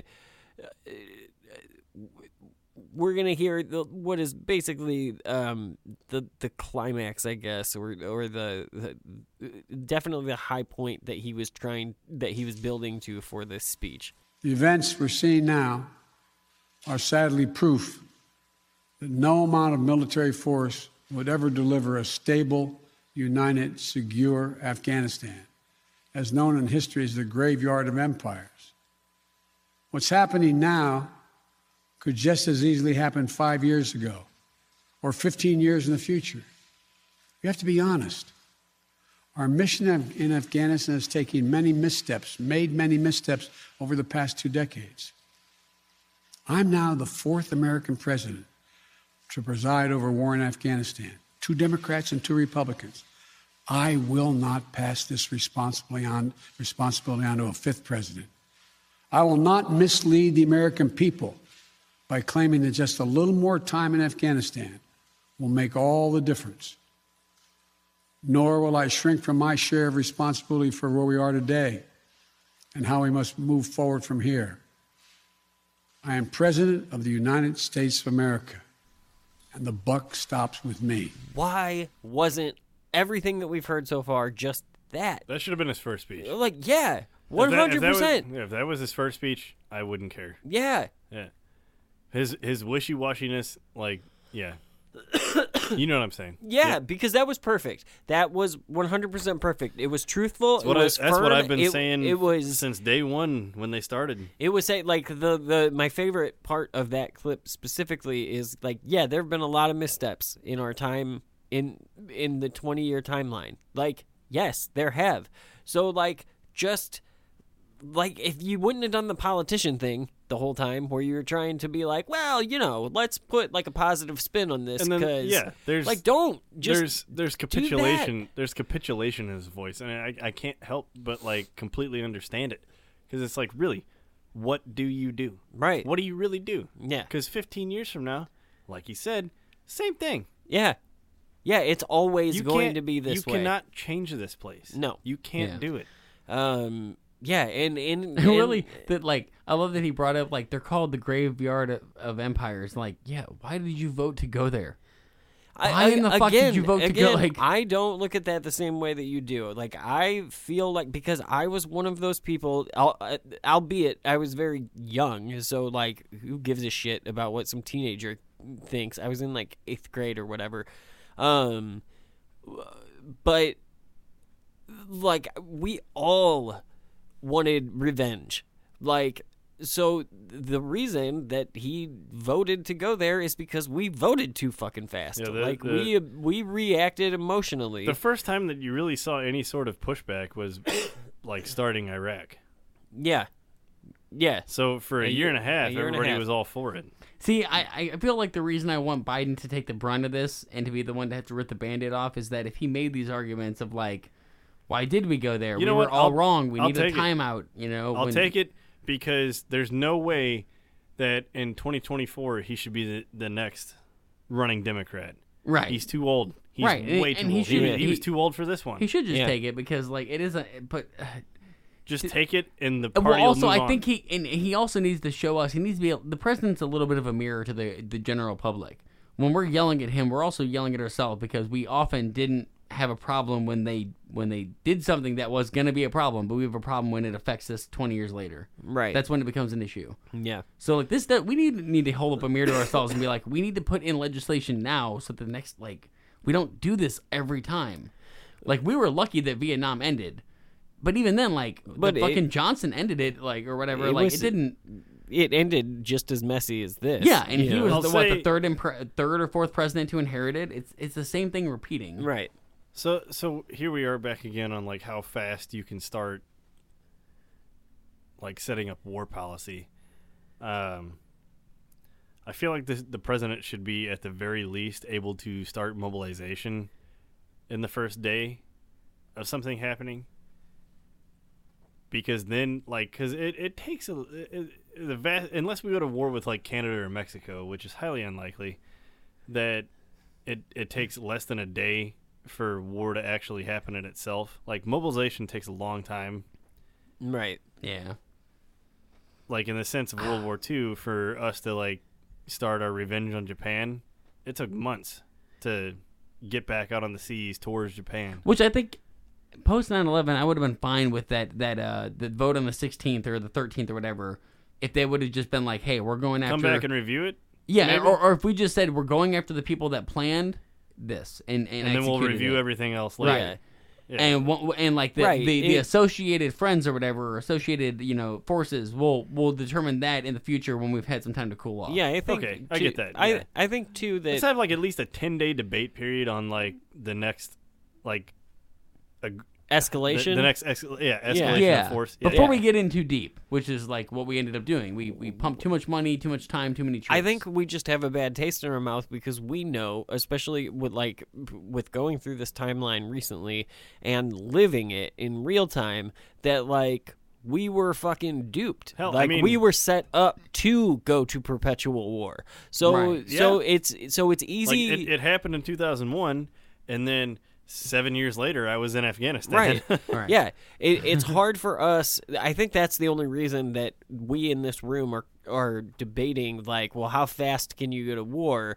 I don't even think that that's necessarily uh, the answer. I think the answer is we had guys there that wanted this to be the outcome, and that's how we got to this outcome. I, I don't think in another situation where you have a not Bush Cheney Rumsfeld uh, trio at the start of this, you necessarily have to be like, well, hold off and wait for two weeks or like whatever, because the reaction isn't going to be how many billions of dollars can I make my friends. Right. Like the I do. I mean, I, I like to live in a an alternate realm where Gore won in 2000, and Oh, you mean the real reality? Our eh, like maybe, maybe man, maybe like the Matrix fucked us up, where like there is a reality out there where Gore won, and we focused on climate change, and we we we waited until we knew what we were after to go after the 9/11 people. the Higgs boson in 2012 created a, Yes! a microscopic Which is- black hole. that is the official all. theory of un-American. the the Mayans were right.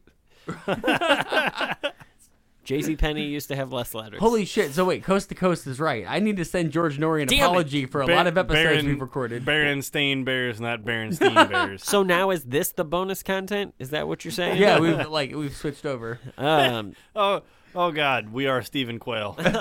and this is the week before we fixed the timeline of the the RSS feed, so that does kind of fit. oh yeah, I guess it does.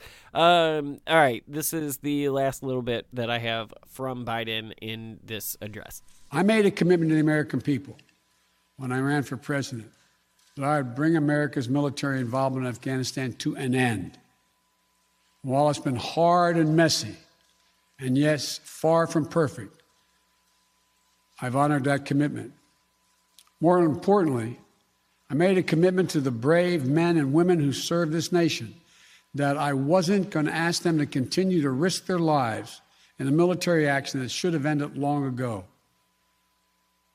Our leaders did that in Vietnam when I got here as a young man. I will not do it in Afghanistan.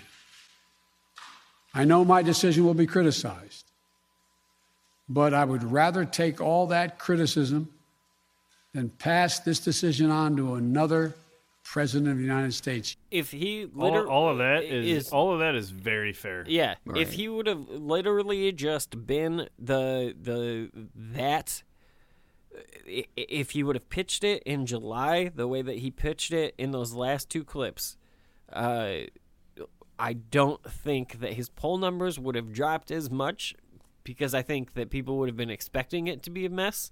Mhm. Um, and I think they would have been more accepting of it being a mess because if you well, br- if you brought it what, to that's us, what you should be as a leader. You should be truthful. yeah, yeah. Because if you brought it to us that way, I think that uh, we all want out. Like we all want Like- to end the forever war. Pe- people that have skin in the game, like the the the, the loved ones of, of those that died, are obviously going to be way more upset than anybody else, and justifiably so. Yeah. But like your average American that didn't even know any of those people, like if he was truthful from the beginning, they shouldn't have any sort of contempt. Now they shouldn't. I still think they will uh, would. Well, I, some I, would. I very some would because some Right. are And I- absolutely insane. And I very much view the the drop in Biden's poll numbers because if you look at it, it's not a very big swing. It's less than ten points, like from the Right. mid forties to the like the low or the high thirties, whatever. Where we're at now. I view those like because if if we sat them down and asked them point blank, should we be in Afghanistan? Should like what should Biden have done better? They probably would agree with us that like yeah he was in the sucky situation. Yeah. he wasn't to blame. But like there is that 10% of idiots that are just going to like the president's to blame for everything wrong in my life. Well, it's the tribalism Well, and you know- bullshit you know too, what- like political opportunists. but he sh- he really if we're being honest shouldn't have lost uh support points uh approval points over this cuz he was I mean he made mistakes think- but not I think he's he- not to blame. I think he lost people like I think the number suffers with people like me who get hung up on the July 16th press conference. Um, I think that's where his numbers fall is that like in July had you just told us that this was going to be a mess, you don't lose as many people. But because you came out and guaranteed us that it wasn't going to be a mess, then it makes a percentage of people go, "Well, you fucked this up. Like you dropped the ball." Um all like like and very fair. and it doesn't look as much like dropping the ball if you just come out and you're truthful from the beginning. you shouldn't have been kissing that knee. You should have been ripping off the band-aid. That's the yeah, Yeah. He tried to have it both ways and that never works. Can't do it. So uh, I have one more piece that was from two days after this press conference that we just listened to. This was um, th- this was on August 18th.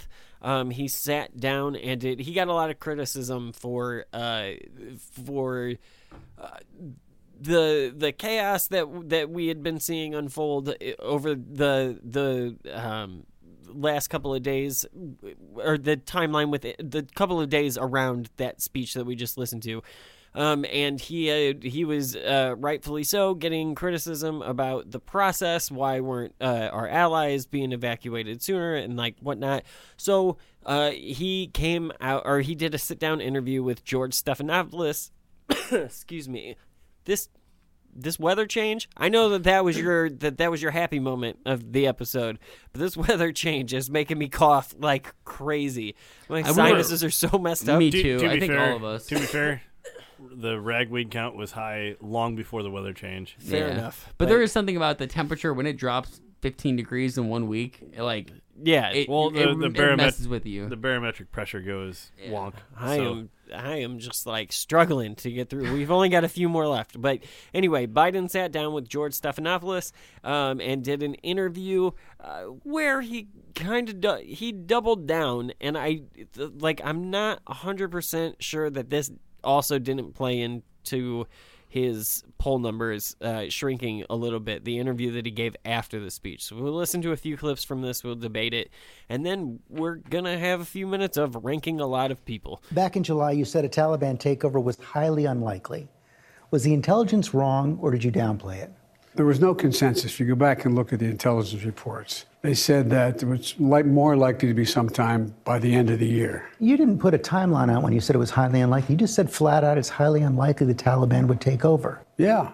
Well, the question was whether or not it, the idea that the Taliban would take over was premised on the notion that the uh, that somehow the 300,000 troops we had trained and equipped was going to just collapse. They were going to give up. I don't think anybody anticipated that. Senator McConnell said it was a predictable that the Taliban was going to take over. Well, by the end of the year, it said that that was a real possibility. But no one said it was going to take over then when it was being asked. I do see George Stephanopoulos' uh, argument that like you were wrong, Jor- uh, Biden, in your why you told us that. You shouldn't have given us a date. You shouldn't have said that it was going to be squeaky Well, clean and easy. And if he if he's changing the story now to like, well, yeah, I mean, they said by like Dece- like by Christmas or January or Right. something. Maybe well, then why'd you guarantee? Again, it just plays to like Yeah. that that one fumble cost you the whole Well, fucking thing. And can I also the say that like withdraw. all I'm hearing here is because he said again that like we knew they would fall. We didn't know they would fall that quick. We thought they'd have more of a spine.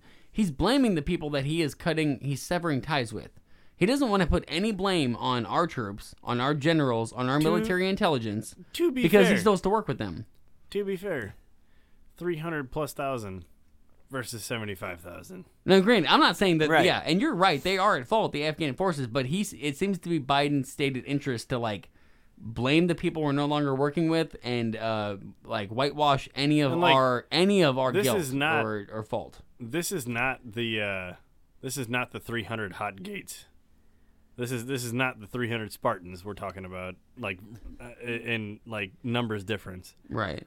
That, uh, yeah. We should have been, and- I understand, like, and I'm the the Afghani forces are not. I don't. I don't know the exact situation on the ground. Like I alluded Right. to before, it might have been a leadership thing. Just the leadership going, "Well, f this," and then the rest of the troops just being like, "Well, if they f this, I'm effing this." Right. And especially once your leadership flees, you're not going to have much support with the ground troops Yeah. at all. But I think it's foolish to say that we didn't have a major influence All of over it's speculation on on the how or local- why they collapsed, but they Yeah. collapsed whenever they had a significantly higher force. Right.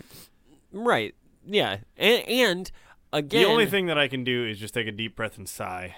again, if if Biden was pitching this as a hard truth instead of like, because I think you're, I think the fact that 300 plus thousand fell to 75,000 is more than enough proof that nation building doesn't work. But I think that Frank has uh, hit on something it, where there's this feeling.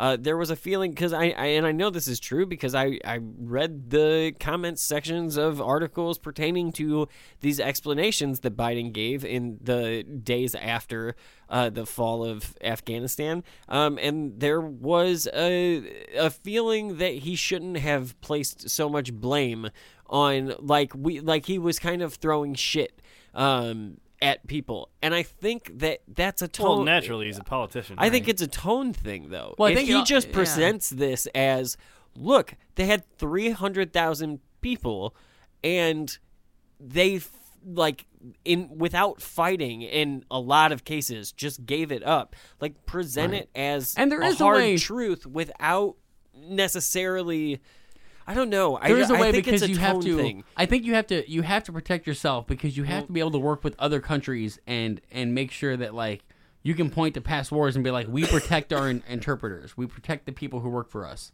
And this did this hurts us on the world stage to abandon people mm-hmm. Yeah. and to cast blame on well, them. And there we, is we didn't do it with Iraq, so why should we do any different? Right. And there but I think there is a way that Biden could have been like, look, aren't did our intelligence like slightly overestimate the time? Yes. But also you have to take into account the that we weren't getting Like- as much support from the government. People fled on us, you know. Uh, Trump left us in this situation. Well, there's a way that you can Uh, cast blame kind of all a- around. A priori, we we didn't learn from Iraq. Right. We don't. We're Americans. Why should we? and learn honestly, history? th- we didn't learn from Vietnam, which is why Although, we're in this situation. I will Yeah, say, very true. I will say I pulled an article that kind of uh, disputes the intelligence um, claim. This is called "Afghanistan's Collapse: Did the U.S. intelligence get it wrong?" Uh, Sub headline: American intelligence sources say that they correctly predicted the fall of Kabul. Um, ABC News, and this was on August 15th, 2021. As panicked Afghans watched the Taliban fighters roll into the capital city of Kabul Sunday, sealing the collapse of the U.S. backed government there, many Americans were left wondering how top Biden officials could have been so wrong in their recent pro- proclamations that Kabul would not easily fall. Uh, just days ago, U.S. military analysis reported by ABC News predicted that Kabul uh, could fall within 90 days, not by the weekend. Uh, quote, this is a crisis of untold proportions. Uh, Representative Jackie uh, Speier of California told NBC News Sunday as Taliban militants swept into Kabul. Um, quote, this is an intelligence failure. We underestimated the Taliban and overestimated the resolve of the Afghan, excuse me, of the Afghan army. But but numerous of U.S. officials tell ABC News that the opposite was true, insisting that key intelligence assessments had, uh, had consistently informed policymakers that the Taliban could overwhelm the country and take the capital within weeks, essentially repeating the 1975 fall of Saigon, when helicopters hastily evacuated diplomats from the U.S. Embassy's rooftop as the North Vietnamese army stormed into Sa- the South Vietnam capital. Quote, U.S. leaders were told by the military it would take no time at all for the Taliban to take everything, end quote. An anonymous U.S. intelligence official told ABC News, uh, quote, no one listened. Other intelligence sources said that Biden and his team of advisors had reached their decision about the U.S. Uh, military's withdrawal, which was all but completed on July 4th, based on a variety of factors that went beyond Kabul's fate. A senior congressional official who who asked not to be named not to be named in order to discuss sensitive briefings, told ABC News that the intelligence officers had warned the U.S. leaders about a swift and total victory uh, by the fundamentalist ta- Taliban militants who had held power in Kabul during the 1990s. Um, up until after the September 11th attacks. Quote, the intelligence community assessment has always been accurate. They just disregarded it, the official told ABC News, speaking about the Biden administration. Appearing on ABC's This Week on Sunday morning, U.S. Secretary of State Antony uh, Blinken mostly dodged questions about the administration's miscalculations, insisting that, quote, this is uh, manifestly not Saigon, even as live video from Kabul showed helicopters ferrying Americans. Uh, American officials out of the U.S. Embassy compound to the military side of Kabul's airport. Blinken had said uh, for months that such a collapse was possible but highly unlikely. Pressed by pressed in June by Rep uh, by Representative Michael McCaul of Texas during a foreign affairs committee oversight hearing on the growing crisis, Blinken said, quote, I don't think it's going to be something that happens from a Friday to a Monday. I wouldn't necessarily equate the departure of our forces in July, August, or by early September with some kind of immediate deterioration of the situation, end quote. So, with that being said, um, A, the administration completely got it wrong. B, it sounds like they may have. I buy that with the May 1st deadline already set by the Trump administration and them and and every and Biden having made the decision that he was going to be the president that got us out of Afghanistan, I could buy that they already had their decision made and that they were that they were ignoring the the warnings of the intelligence Oh, community. A hundred, and I, I do believe the gears of. I mean, I think they hundred percent made mistakes, and I think the gears of government work slowly. So even if they wanted to work fast, I don't think there's. I I don't even that necessarily know if it's a mistake because, like, at the end of the day, well, there's a lot of mistakes, but at No, this no, no, point, like I- I, don't know that there's a right decision to make. right? Right? I guess Yeah. that's the right way of putting, or the, the yeah, the better way of putting it, because we know that this is how this was going to happen. So of course, the intelligence community would say that, like, yeah, this could happen really fast. If you've already made up your mind, you've already made up your mind that we're going to leave. The criti- the fair criticism, I think, then is like make sure that your process works so that you can get out with the least amount of horrible shit that we saw. Yeah, and I think there's some there's some argument to the the counter the like devil's advocate argument that like look we're we're in a very deeply divided country right now. Even if we wanted to, to act fast congress is not going to let us the senate whatever. Right. But at least if biden had come out and said that like look uh, the, the intelligence shows that this could fall really quickly we need bipartisan support i guarantee you you're not going to get it but you would at least get the republicans on the record like opposing it Right. uh, you know yeah I, I don't think we would be in like- a better For whatever that's situation, but yeah. for posterity would be better. Right. One option, other than what happened, leave by December or January. The other option, stay there for another fighting season and leave the following December or January. Which, like, you know, if you're only keeping 2,500 troops there, how many more are going to die in that next following uh, fighting season? Well, and it, it- I'd, I'd, I'd venture to bet it's more than 13.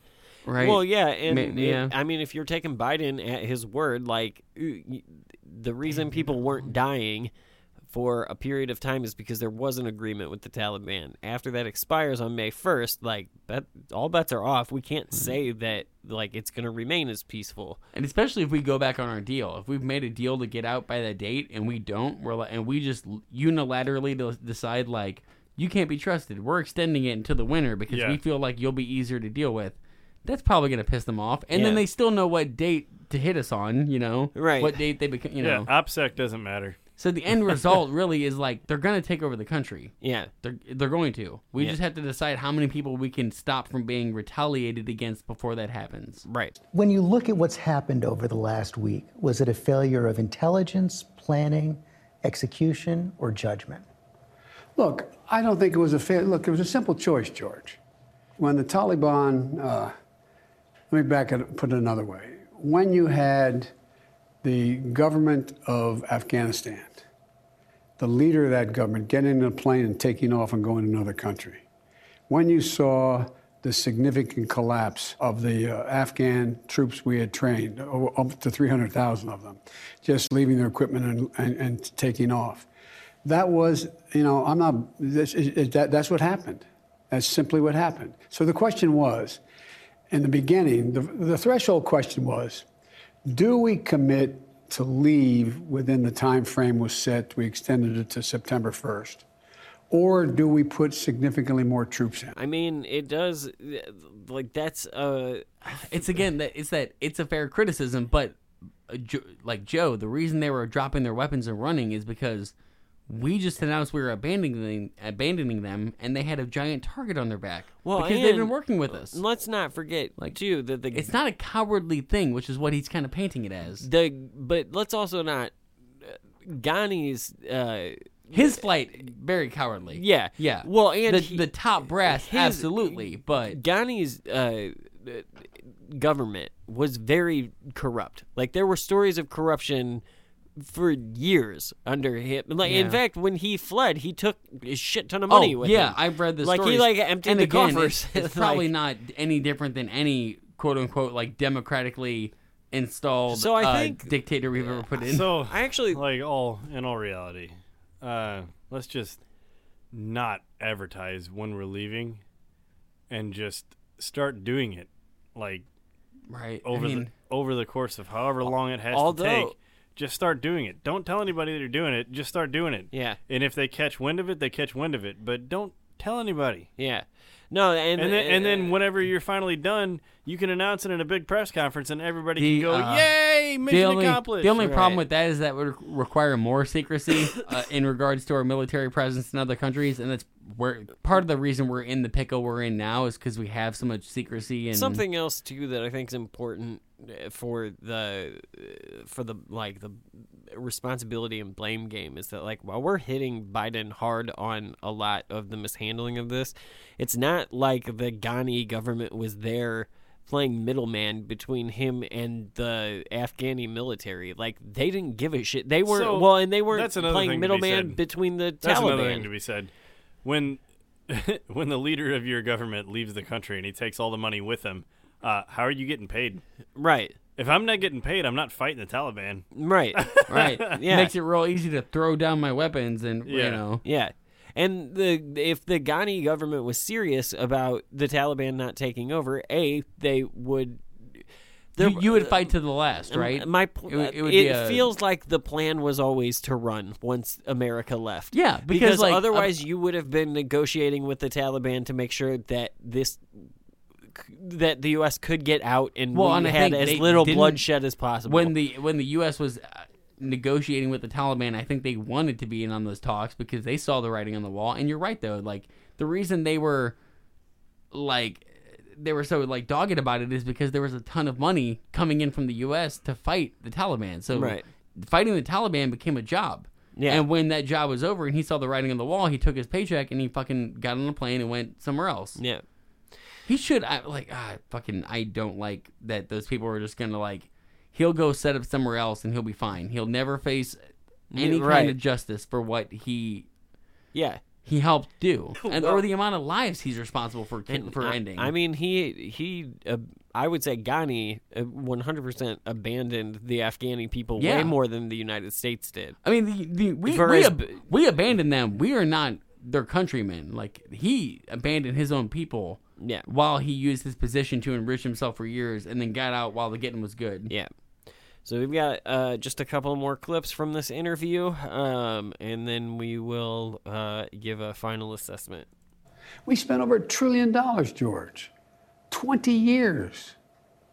There was no good time to leave. But if there's no good time, if you know you're going to have to leave eventually, why not have the, everything in place to make sure Americans to get out, to make sure our Afghan allies get out, so we don't have these chaotic scenes in Kabul? Number one, as you know, the intelligence community did not say back in June or July that in fact this was going to collapse like it did.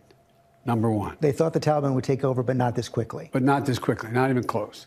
we had already issued several thousand um, uh, uh, passports to the, the SIVs, the people, the, the, the, the translators, when I came into office before we had negotiated getting out at the end of uh, uh, uh, August. Secondly, we're in a position where what we did was we took precautions. That's why I authorized that there be 6,000 American troops to flow in to accommodate this exit, number one. And number two, provided all that aircraft in the Gulf to get people out. We pre positioned all of that, anticipated that. Now, granted, it took two days to take control of the airport. We have control of the airport now.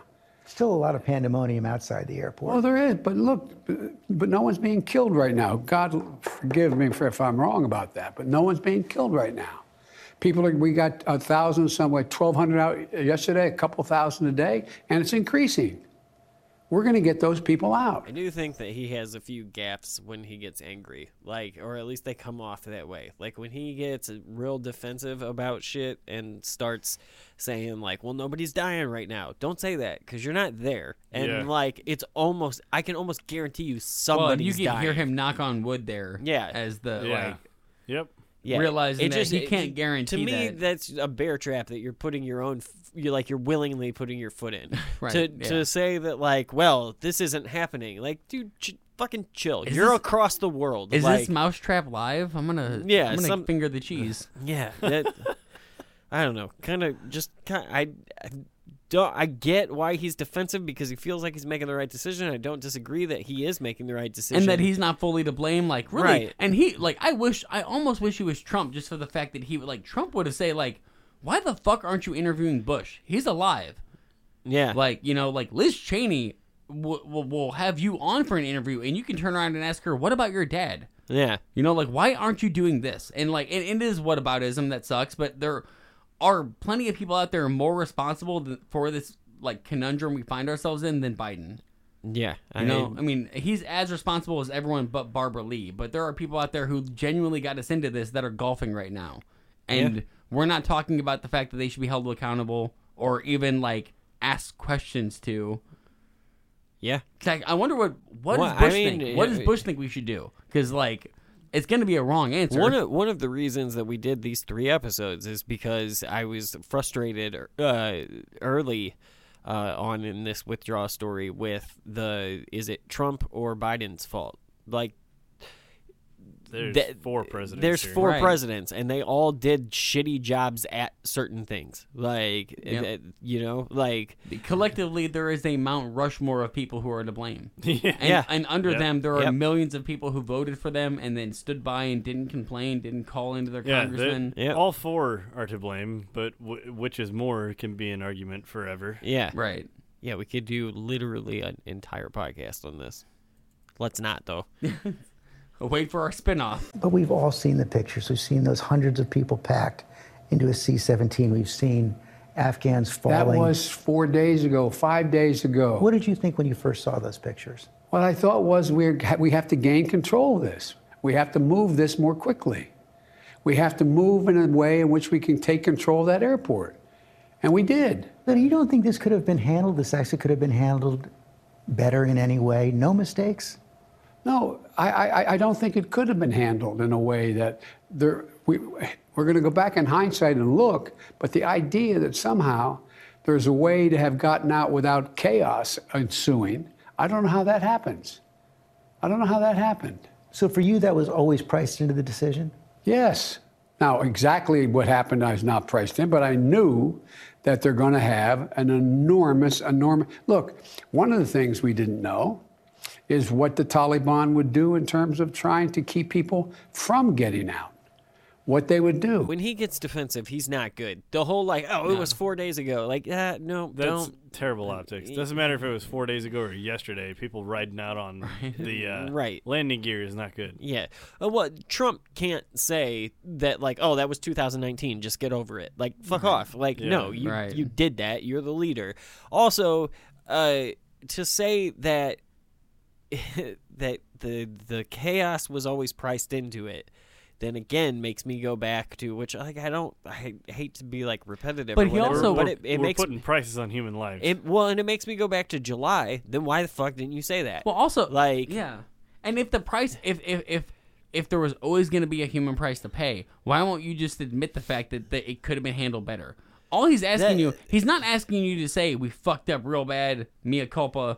All he's asking he's like, could have been handled better. All Biden has to do is like, well, of course. No- If I had hindsight, if I had you know omniscient powers, I could have handled it better. But it was never going to be handled greatly. Yeah, and Like- that would those that would be a more acceptable answer. The problem is that you have like my biggest issue with that sentiment in that clip is any president asked about any decision or policy or law that they put their name to should be able to say, I wish it could be better.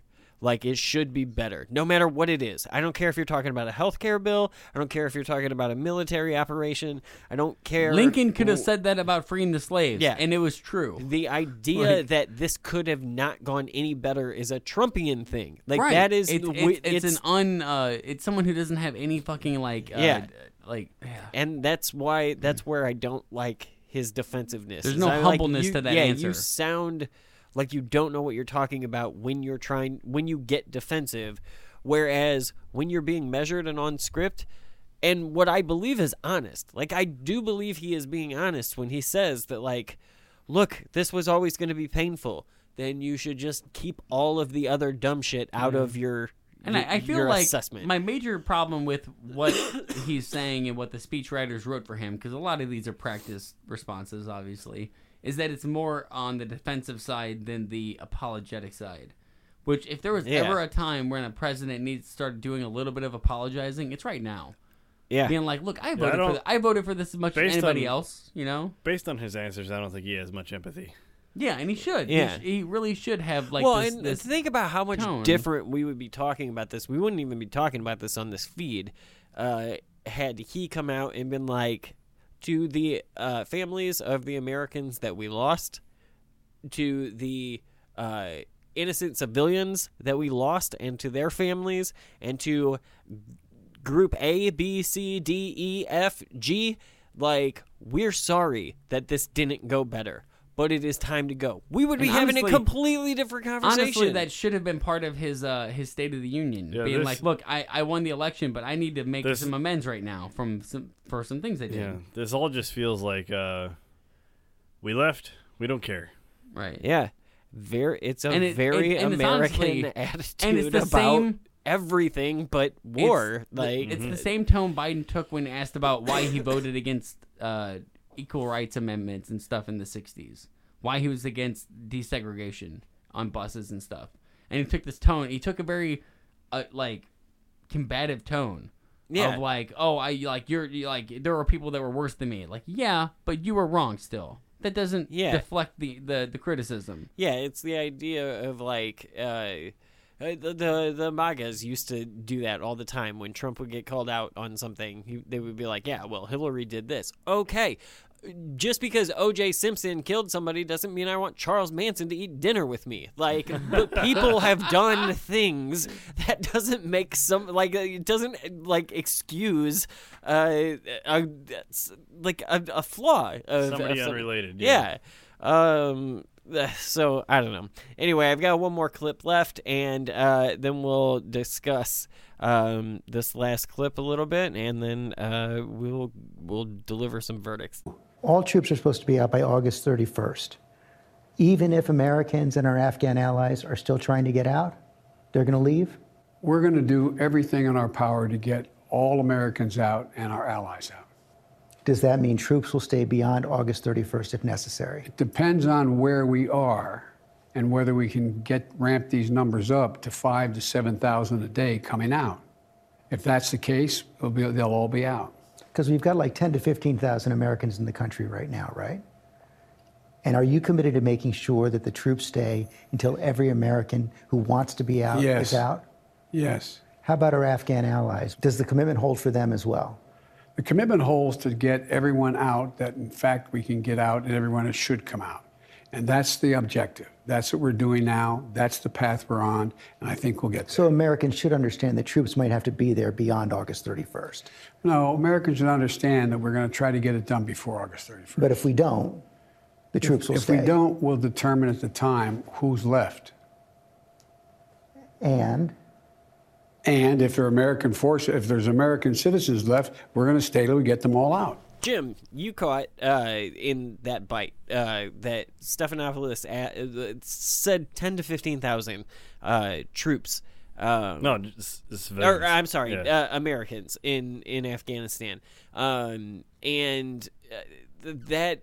So uh, you had asked what date that was. That was August 18th that this interview uh, took place. So those numbers came from around that time. I don't like that as I a feel like media the, I feel like those numbers are not correct. They're not. What they're so the reason he can get away with saying that is because he's talking about specific American civilians that are left at the date after they've started the withdraw process, okay? But he's not talking about translators. He's not talking about people that worked with us. He's not talking about our allies in the region, and that number comes to a, around to between 177,000 and 260,000 people. God damn. Yeah. Um. So, th- so that aggravates me as a media person because my my thought is that like, you.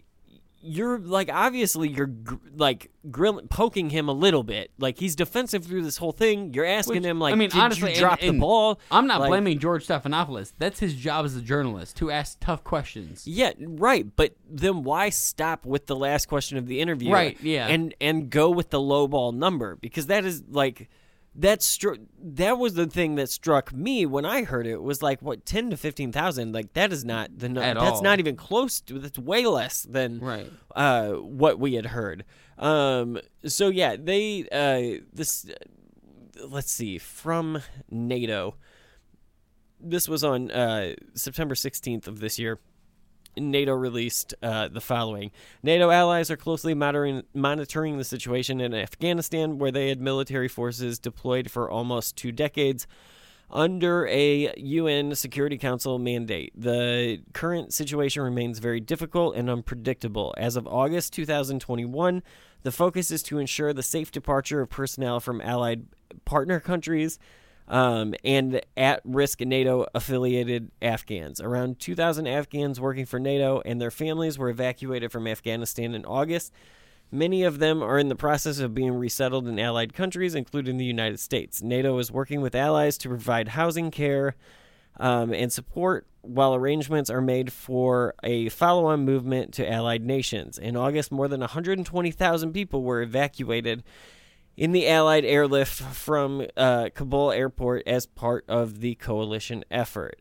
Um, so that so 120,000.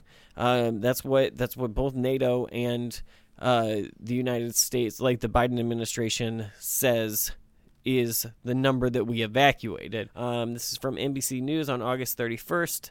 On Tuesday, based on the initial figures then available from the Pentagon, NBC News reported that uh, 8,500 Afghan allies had been evacuated. It was not clear if all of those 8,500 were applicants for SIVs or other expedited visas designed for Afghans who worked with U.S. organizations. On Wednesday, the Pentagon released new figures. According to General Mark Milley, uh, about 20,000 Afghans have arrived at eight military bases in the U.S., a similar, num- uh, similar number to the State Department's figures for Afghan allies evacuated to the U.S. Milley also said 40,000 more Afghan evacu- evacuees were at bases in the Middle East and in Europe. He did not provide a breakdown of how many of those Afghan evacuees had worked uh, with U.S. Tr- uh, I'm sorry, with U.S. troops or diplomats. Administration officials say that they are still going over the numbers. According to advocates, however, as many as 265,000 Afghans and their families may have had some form of eligibility to apply for a visa because of their work with U.S. governmental and non governmental organizations during the past two decades. Right. And we always focus on translators because I think that's the most important. But there are a lot of people who helped us or assisted us in the 20 years we were there. Right. Um, that is true though. Like, but then again, like I, we talked about it earlier, probably an hour ago.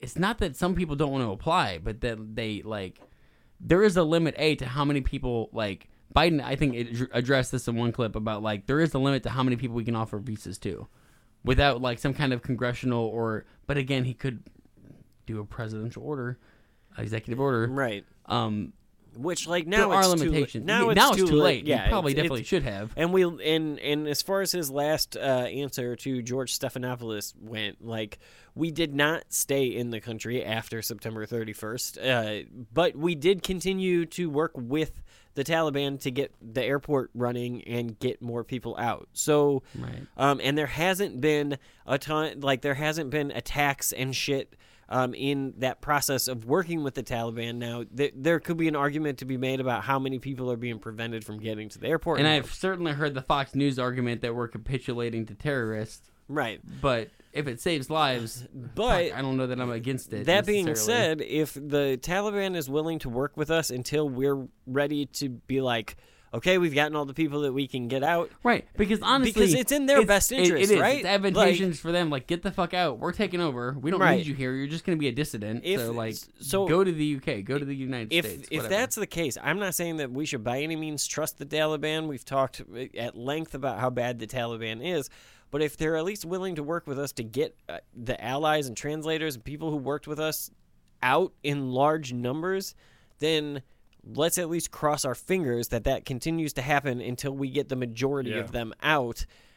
And then Right. you know, like, But I mean, looking at this whole thing, like backing up and looking at it as a whole now, that there's an ending, there's a beginning, middle, and end.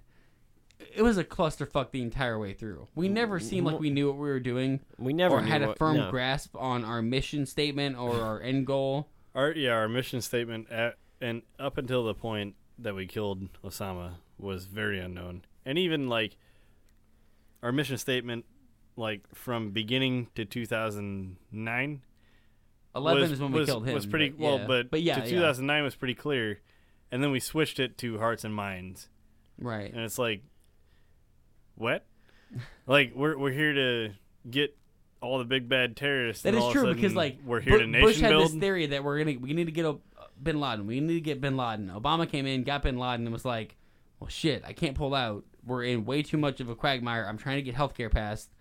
Uh, no, we're actually at war with hearts and minds. Like we're just gonna change our goal. Well, like, but Bu- like he, Bush it's just kinda- kicking the can down the road. Bush right? kind of soft Yeah. served him that one because McChrystal was Bush's guy. Yeah, I mean, Yeah. yeah, yeah. We it's an and again, like even Bush inherited a lot of the Middle East from his dad and Clinton. It's not a thing that like I hate that because every president, truthfully, can point behind them and be like, "Well, it's that guy's fault," and it's Yeah. true. yeah, it's true, but like that although doesn't solve anything. Although I would say that a lot of it's how you handle it. A, lo- a lot of the story of this trilogy of episodes, it like lies at the feet of George W. Bush, Dick Cheney, and, Donald, Rumsfeld. I was about to say, if we're Uh, gonna rate people, those are the only three that I think I'm comfortable rating like as full fraud, like treasonous fraud. I would like, say- they No. they counter all like Trump is traitor. absolutely a treasonous for negotiating with the Taliban. Yeah, I Yeah. would. I would say. Do you that, think Obama and and uh, I would say that Obama's a fraud. Like I would put Obama in in the fraud category because like Wi- In regards to Afghanistan, he's absolutely a fraud because he ended Iraq and was like, "Okay, that was shitty. I'm not going to end Afghanistan Right, like, because I don't wanna take the double hit. Yeah. All right, But I think that- let's let's do this from the from the beginning, from Yeah, start- 2000. start from the top. because I Right. gotta I gotta hit these buttons. Uh, so uh, George W. Bush, uh, w- where do you want to put him? Um, I would say fascist. I mean, he started the war, right? Him and call him an idiot puppet. I mean, I don't know. It, that, I guess it depends on how much you believe Cheney was the the real the real. Here's the president. thing. I, have trouble calling any of them fascists. I any of them. Uh, I don't believe of the first three? Of the first three, I believe that they were so overly fucking patriotic, but real patriotic, not fake patriot, So, not Trump patriot. Right. Uh, But like, I believe that they were so America's number one that they just thought. Like, I believe George Bush thought we would win this. Like I, I Oh, believe yeah. that he thought we. I think Dick I also- Cheney and Rumsfeld like- did it. Now Bush like also Bush- believed he said he was a cowboy. I feel- like, well, so- yes, and wi- within Bush's mindset, I thought I, I feel like Bush thought he was always doing good. Like Yeah. Bush, yeah. Bush flat out loved America. Like any anytime there was a West Point graduation or any other military academy academy graduation, he was there, and he was chest bumping the graduates. Right. Like, Yeah. And I, he, I will he even, firmly believed in what he was doing. and we'll we'll get to now, Cheney whether in a or not it had intentions that were not great, Right, and, and and we'll get to Cheney, but I also I would I do buy buy the argument that Cheney thought that he was dealing with a threat that was so great that the the ends justified the means. Here's the I disagree I can, with him. I can buy that if Cheney didn't have former ownership in Halliburton. Yeah. Yeah, they're yeah, that's true. Um, so here's what I'm going to do. I think that instead of going full on treasonous, because I do believe that George Bush really, like, I would put him as a traitor. Yeah, He a- maybe sold- accidentally. He sold out the country without realizing I would agree with necessarily that. that Yeah. that's what he was going to do. Accidental traitor. Yeah. He's a traitor. Thank you, John Boehner. Um, I would say that uh, that Dick Cheney, man, Dick Cheney and Donald Rumsfeld, uh, to me, are gonna fall really close to each other. They grifted so hard. See, I would They- say Cheney's they- a little more got, at fault, and so is Rumsfeld. They than got Bush. the military-industrial Yeah. complex rolling. Yeah. and that was the biggest grift on the American people. I would say that- they're both treasonous for So that that let- let- reason. let's let's look back how far it was since the military-industrial complex was actually in full swing, and we're gonna say World War II. yeah, And fucking- World War II was justified. yeah, the probably the last justified war like So- truly we've had. So then now the the military industrial complex got rolling for not a justified reason. Yeah. So that's why I think they're they're a little worse than a traitor, and we should call them treasonous All right. because I think they're a Yeah. little more culpable. Here, I'm Yeah. gonna make two arguments. Uh, one, I'm gonna make the argument that Dick Cheney is a treas- treasonous um, for those reasons, uh, because he stood to, he profited immensely off selling out the country. I think he knew what he was doing. Um, I would say that. Uh, I guess you could put them both in this, but You kinda have to. They're peas in Donald. Rumsfeld being like a mili- uh, in charge of the military at the time, um, at the time of fucking waterboarding, at the time of Guantanamo Bay, at the time of lying to us about weapons of mass destruction, he lied to get us into a war. Yeah. Cheney lied to get us into a war. So I think that you could uh, make I mean, the argument that that's fascist. Yeah, I would I'd be comfortable with that. If, if anybody is to truly blame, Cheney and Rumsfeld are the two at the top. Yeah, fascist. I feel bad for uh, like going back to Bush. I feel bad for him, like because I I genuinely think that he thought he had Good people around him, yeah, and or and cl- he or, or capable people. he he was kind of coaxed into Well, and because his dad had told him these people you can trust. like September you know? 11th. You have to act on that. Yeah. you, you have to do something Right. with Afghanistan and uh, the Taliban and uh, Osama bin Laden. And I don't can't know why it imagine George so Bush to figure like out his name, but I mean, you, the you last have to do something. The about last that. president to be in charge while something this bad happened was, uh, you know, FDR. To imagine like you you let us through, you let us to war, you're gonna save America, and then to get to 2004 and realize like it was all a lie. Yeah. I bet he was crestfallen, but like fuck him also. I don't think he's. I think he's more dumb than evil, but I think Cheney and Rumsfeld definitely are the most evil of this group. We'll say fascist then. Wait, why do you say he's a fascist? He's a fascist. Do you, do you realize how uh, do you realize how offensive that is? I think he's a fascist Why? Because he is. Okay, all right. So, oh, okay, we've got a, a fascist. Ex- expanding upon the because he is. It's because they ruined America for 20 years. They did. Uh, and delivered the eulogy of our generation. As, Yep. as you have For 20 it. years, man. Yep. Um, all right. Obama, fraud. Uh, yeah, I almost, I almost want to call him a traitor just because I do think he lied quite a bit to our faces during his tenure. The the getting out of Iraq and staying in Afghanistan, the hypocrisy of the two faces. Like I, I, I can see an argument for a harsher sentence than letting him off with the lightest. Because I do think there was more intent. I think a he was a better speaker than Bush Trump or Biden, Here's so he gets thing, away though. with being smoother. I think that that Obama, when he came into office, though, really truly wanted us out of the Middle East. Like he ran on that in 08. And I think that he really believed it. That's why he told us he was going to cl- close Guantanamo. Um, that's why, Mm, like, yeah. I think that he, I think out of He all of his, the he hit presidents, his bullet he- points until Iraq went to shit. yeah, Right. I And think- honestly, like considering you were in Afghanistan twice during his tenure, Jim, I'm kind of gonna like defer to you Even- um, with this rating. To be fair, my 2008 2009 deployment, a lot of the policy from Bush was still in place. Right. Also, the the one of the arguments that I would make for fraud uh, over trader is that uh, drone strikes uh, substantially increased under Barack Obama. Um, that, Oh, exponentially. That the the Yeah. the the effort there, the reason you, for could that. argue that the uptick was primarily due to technology. yeah, It was like due to because, tech- it- because it's available. If, yeah. if Bush and Cheney had had that technology, they would have been. But doing it also was a way for Barack Obama to say, "Look, we're losing less American soldiers he, because he, he we're juked not the stats, sen- right? We're not like suddenly like we're we're just as involved, but we're not having as many people die. It looks a little better on the sh- the paper. However, when you take into account that the that points at fraud. Yeah. and then when you take into the account the amount of casualties, innocent casualties, all right. of- yeah, that is all of that that, points that, at fraud. actually Yeah. is very fraud because it was just as bad. He was just sugarcoating it, sugarcoating Yeah. it in a way that made it okay. yeah, I agree. So uh, wh- what i- what is the argument for treason that he for traitor, Well, like that he Or for that, traitor, that he yeah. lied. If you if you take the idea that he lied about like wanting to close Guantanamo, he just said that to get elected, which. He I don't- didn't close. He didn't close it, so like it depends on what you think his motivation is. my, I, huh? he did close Git- Gitmo though, yeah. No, No, it's still open No, to it's this still day. open.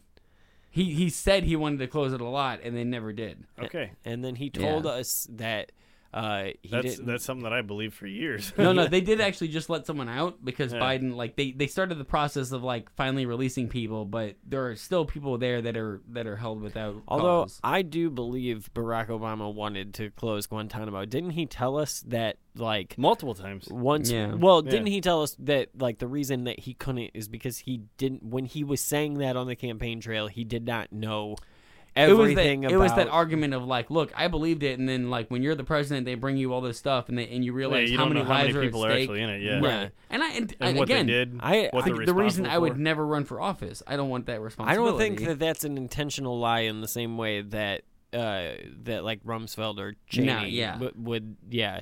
So Um, yeah, I'd say fraud is fraud probably the for best, for, tra- for covering it for up. me, traitor, you have to sell the American people out. Right. And I don't think he did. I think Bush and Cheney and Rumsfeld are responsible for the selling of it. I think he perpetuated it. I think he, I think not at, as bad. I think at the point where he got us out of Iraq, which was something that he wanted us he wanted to do and we wanted to some extent, he he took the easy route. And once you take the easy route, I don't think that you're necessarily being a traitor because you're not you're not doing it to gain you're not like I don't think that he was trying to sell us out. I just think he was trying to not make shit harder for himself at a certain point. Right, And I'll that buy be- that. becomes a, a fraudulent act. This guy who just pops off and undermines the Constitution, and this guy is a complete fraud. I don't know if that's a 100% accurate description of Obama, but thank you, Mark Levin. Um, and so Trump. This one I can see an easier sell into traitor territory. And the fact that he was like uh The deal is on. The deal is off. The Right. deal is on. The deal is off. He's ordered the dealing of the Taliban. Yeah, It- it's a you bad were, look. You were negotiating with the enemy. You are a traitor. Now, like, I would does call it it- go to treasonous? He invited him to fucking Camp, Camp David, on 9/11. That and we know Trump's history with 9/11. On 9/11, he Which claimed like, that he had I none should, of the tallest I buildings. Should make so I should make a correction. That meeting was actually set for September 8th, not the 11th. Everybody Oh, has that's all right. everybody always says that. Like if you go listen to anybody talk about it, they always talk about but it was like right before the anniversary. So I do think that like if we're going to be factual we're gonna be- yeah. yeah, then The th- we only should way point that out. The only way that you can negotiate with the enemy and not walk away as a traitor is if you successfully broker a peace deal between current government and the enemy itself to where like it ends happily ever after. Well, and you don't set up a deal to potentially screw your predecessor. Oh, absolutely. Like, and actually, what's weird is that this is probably the one time that I wouldn't say Trump was the worst. This is one of the few things he did where I'm like, what you did was bad, but you didn't instigate the badness. I you wouldn't just responded I, to it. I wouldn't take him all the way to fascist, but I would say that once you have made it a personal vendetta, once once the the peace deal is made and and Like, the date that you land I'd on say is tre- too I'd say treason because you're selling out the American people for Right. like the spite of your predecessor. Yes. Yeah, one hundred percent. That's a great way to put it. Yeah. Like he threw us under the bus for the spite of who was taking over. Yeah, because he's got a bigger dick. Yeah. Somebody said treasonous. I mean, yeah, I guess why not? How, how fitting that it's appropriate. himself. I did not even remember that. That's I thought you were called leaving- him, yeah. He Yeah. called himself a treasonous. Yeah. Um. Okay. So that brings us. I hope he hears that. he will not. I know. Uh, I'm I- just saying. I hope Jason Miller listens to the show. Um, we know Stephen Quayle does. right. Uh, so that brings us to Joe Biden and the withdrawal from Afghanistan. This is I would almost say he's as bad as bad as Obama. I would say he's a little worse because he's culpable for the horrible ending that it has. Now, any president would have been, but he just happened to be on the watch when it happened. I tend to think that he is less bad than all of them. Really? Um, yeah, because he again. I mean, he's only had it for. That's- he's only I had mean, the. He's only that's a had good the argument, reins, right? Like he's only had the reins for eight months. Yeah, that's He- that's probably the best argument. Is that he's also he is also uh, the the biggest complaint that I have with him is a lack of foresight. Uh, the July 16th press conference is really shitty. That's going to go down in history as a really shitty. Like you set yourself up to have egg on your face, and that's exactly what you accomplished. Um, He violated OPSEC. He's straight up a fraud. a fraud. Yeah. Um, okay. yeah, I'd be comfortable with that. I, I'm the same as Obama. I mean, they're they're very much in the because their policy has been more or less identical. I mean, Yeah. I, the internal I- arguments. I mean, I would say that Like y- everything that he promised about leaving Afghanistan didn't happen. So That is a snake oil salesman, right? Yeah. Like someone selling Yeah. you a, a cure that's never gonna work. Yeah, it's the uh, it's it's something that like Trump would do, would just say some shit that he knew wasn't gonna happen. Although, and like, then the excuses follow. yeah, Fraud. No, but I do Yeah. think that in Biden's case, and I'm gonna click the button, but I do think that in Biden's case, the intention is better than what it would be in a, like the Trump case. In the Trump case, it would be just to lie to you because I benefit from this. I do believe that that Biden uh, had good intentions and just completely fucking fumbled it. And like, if it comes out years later that he actually talked to the Taliban and did some nor- sort of negotiation, yeah, I'd be willing to put him up there with Trump. Yeah, sure, absolutely. But for now, I think Yeah. that fraud is the is the fair. This guy who just pops off and undermines the Constitution, and this guy is a complete fraud. I'm curious. The one person we didn't rank is the other, the people that were responsible, the American public who supported. I mean, Bush had like what 85% approval rating in the days after 9/11. I don't- How much do we all bear responsibility? We're kind of young, but I don't think that it's fair to put us in. We bought the grift. Yeah, we so were, we're not a fraud, but we got taken in by a fraud. We were right, We were stupid, gullible, gullible, Or- yeah, emotional. yeah. Uh, But I Hurt, don't. Yeah, yeah. but like I. d- Afghanistan, Taliban, Al Qaeda, yeah. Iraq, no. Yeah, yeah. You like Bought we bought the grift. here. How about this one? Downright un-American. there we go. There you go. Um, yeah, I mean, I think that that's fair. I think that we we acted emotionally. We acted Yeah. too quickly. We we had that bloodlust. We had that thirst for revenge, and that allowed us to support some stupid shit. Yeah, you know, we would have waited, you know, ten days. Could have just been like, yeah, special forces uh, raids and strikes are going to happen from now until we get them all. Yeah. And this, imagine how much different the world would be. Holy shit. Yeah. The, like economies wouldn't have crashed. Yeah. like, you know, um, yeah, it's yeah. We we all Ga- had, gas would still be a buck twenty-seven. Yeah. Oh my God, you remember that? Yeah, I yeah. do. I remember when it hit a dollar. Like it. Yeah, it's it's Yeah, it was like 2001. Yeah. All of a sudden, it was a dollar. Is like holy crap! I've never seen it above 80 cents in my entire life. Yeah. Yeah, my whole life it was in like the 60s through 80s. Yeah, like, back back, when uh, in 101 The River was still on the radio. yeah, back in my young life. so, all right, guys. Well, that brings us to the end of the uh, of our saga. Uh, I felt like 20 years recording it. Um, it- fuck, man. I'm excited for the next episode though, because I know what it's going to be. I'm not going to say that in case I change my mind. we learned from the Bongino fiasco. Yeah. Either way, he's excited. Way too boring to do a five part series. on. I I'm excited to just not be on this topic anymore. Like the, I'm glad that we did it. Uh, it, it refreshed my memory. It brought back a lot of shit. Uh, I think it's good to go through the timeline, especially with the present, with it being such a big story in the present day. But I am very glad that we have now come to the end of it and we can put it to I mean, bed. this is what we're, Rounding we're it on out. eight. We're rounding eight or nine hours just Yeah. on this one topic. Yeah, this Ra- rounding it out. Uh, verdicts aside, I I hope I hope my kids' generation doesn't have to deal with any of this. Yeah, that, that would be nice. Yeah, it's kind of doubt. like I the- kind of doubt we've the- learned our lesson as a society, but I would hope.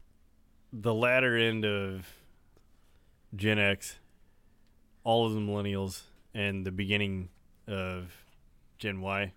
Yeah. We've we've all had to deal with it. I don't want my son to have to go through any of this crap. Yeah, which that's not to say. Look, I, I, whereas Jim, you're very much an optimist in life. I am very much a pessimist in life, and I tend to uh, believe that if it's not this war, it'll be a war because I feel like we have we have entered an era of which started before what we have talked about. Like it started before September 11th. It's uh, we the Afghanistan shit was going on in the 70s, like the United States Afghanistan relationship and whatnot. Um, I just feel like we're at we're we like to be at war. It's a flex, like on a subconscious level. I think that that's what makes America America is that we like to flex our muscle to the world and so for whatever reason we, and i don't think they're all bad reasons i like i don't think that uh that going into kosovo and and helping oppressed Fair. people or whatever is like i don't Fair. think I- i think that there are good reasons that you can go do things i think that though depending on how the you are the you are either the hero or the villain depending on the full story and how the Right. shit plays I think, out and as the kids say, our motives were sus. yeah, yeah. Um. So I don't know. I, I, I, like I said though, I, I hope you're right. I hope that I don't want my kids to be dealing with this shit. I want to be asked about this by my kids when they're adults, as if it was, if, as if it's something that is now a long time ago. Um, like an anomaly. they- like we don't do that anymore. here's that must the, have been here's the thing. I don't want that day in September 2001 to define my entire life. And that's what it has done so far. I was Mm. in eighth grade, so however old, 13 or whatever. Right. Since I was 13 year old, that one, those those planes hitting that those buildings, literally set the course of the rest of my timeline up into this point. And all I of don't ours, want, honestly, yeah. right. I don't want that to be the case when my kids are in their 30s talking to me about it. Right. Um. So I Well, hope. I, ho- I hope the wound is healed now that we've ripped the band-aid off. yeah, and we accept responsibility for doing that because that's what you do. Uh, so that will bring us to the end of another episode. We will be back, but before we go, Jim, can you please tell the listeners how they can uh, find us? Yes, it can. We have a Facebook page, and we can be found on Twitter at Real Un-American, and also our personal accounts at Un-American at Fevered Heart, and at American Actual J. Awesome, thank you, Jim. And Franklin, can you please tell the listeners how they can support the show? Oh, you can follow us, like, subscribe, share, and review. Episodes are available weekly. And of course, uh, if you want some extra bonus content, it is available over at patreon.com forward slash unamerican. So go check that out. And as always, we appreciate any and all support. Yes, we do very much. Thank you both, and thank you to our listeners. We will return next week, but before we go, our dishonorable mentions this week are John Rutherford of Florida, Steve Scalise of Louisiana, David Schweikert of Arizona, Pete Sessions of Texas, Jason Smith of Missouri, Adrian Smith, Smith of Nebraska, Lloyd Smucker of Pennsylvania, Elise Stefanik of New York, Greg, I think it's uh, Stubby of Florida, and Chris Stewart of Utah. And of course, your responsibility as our listeners, if you live in their states, is to vote against these a-holes and put them in a future unemployment line. Thanks. Un American is a Fever Heart production. It is hosted by Brandon Condick, Franklin Everhart, and Jim Hillman. If you like the show, please subscribe and leave a review. Contact us at unamericanpod at yahoo.com. And be sure to support us on Patreon for exclusive bonus content.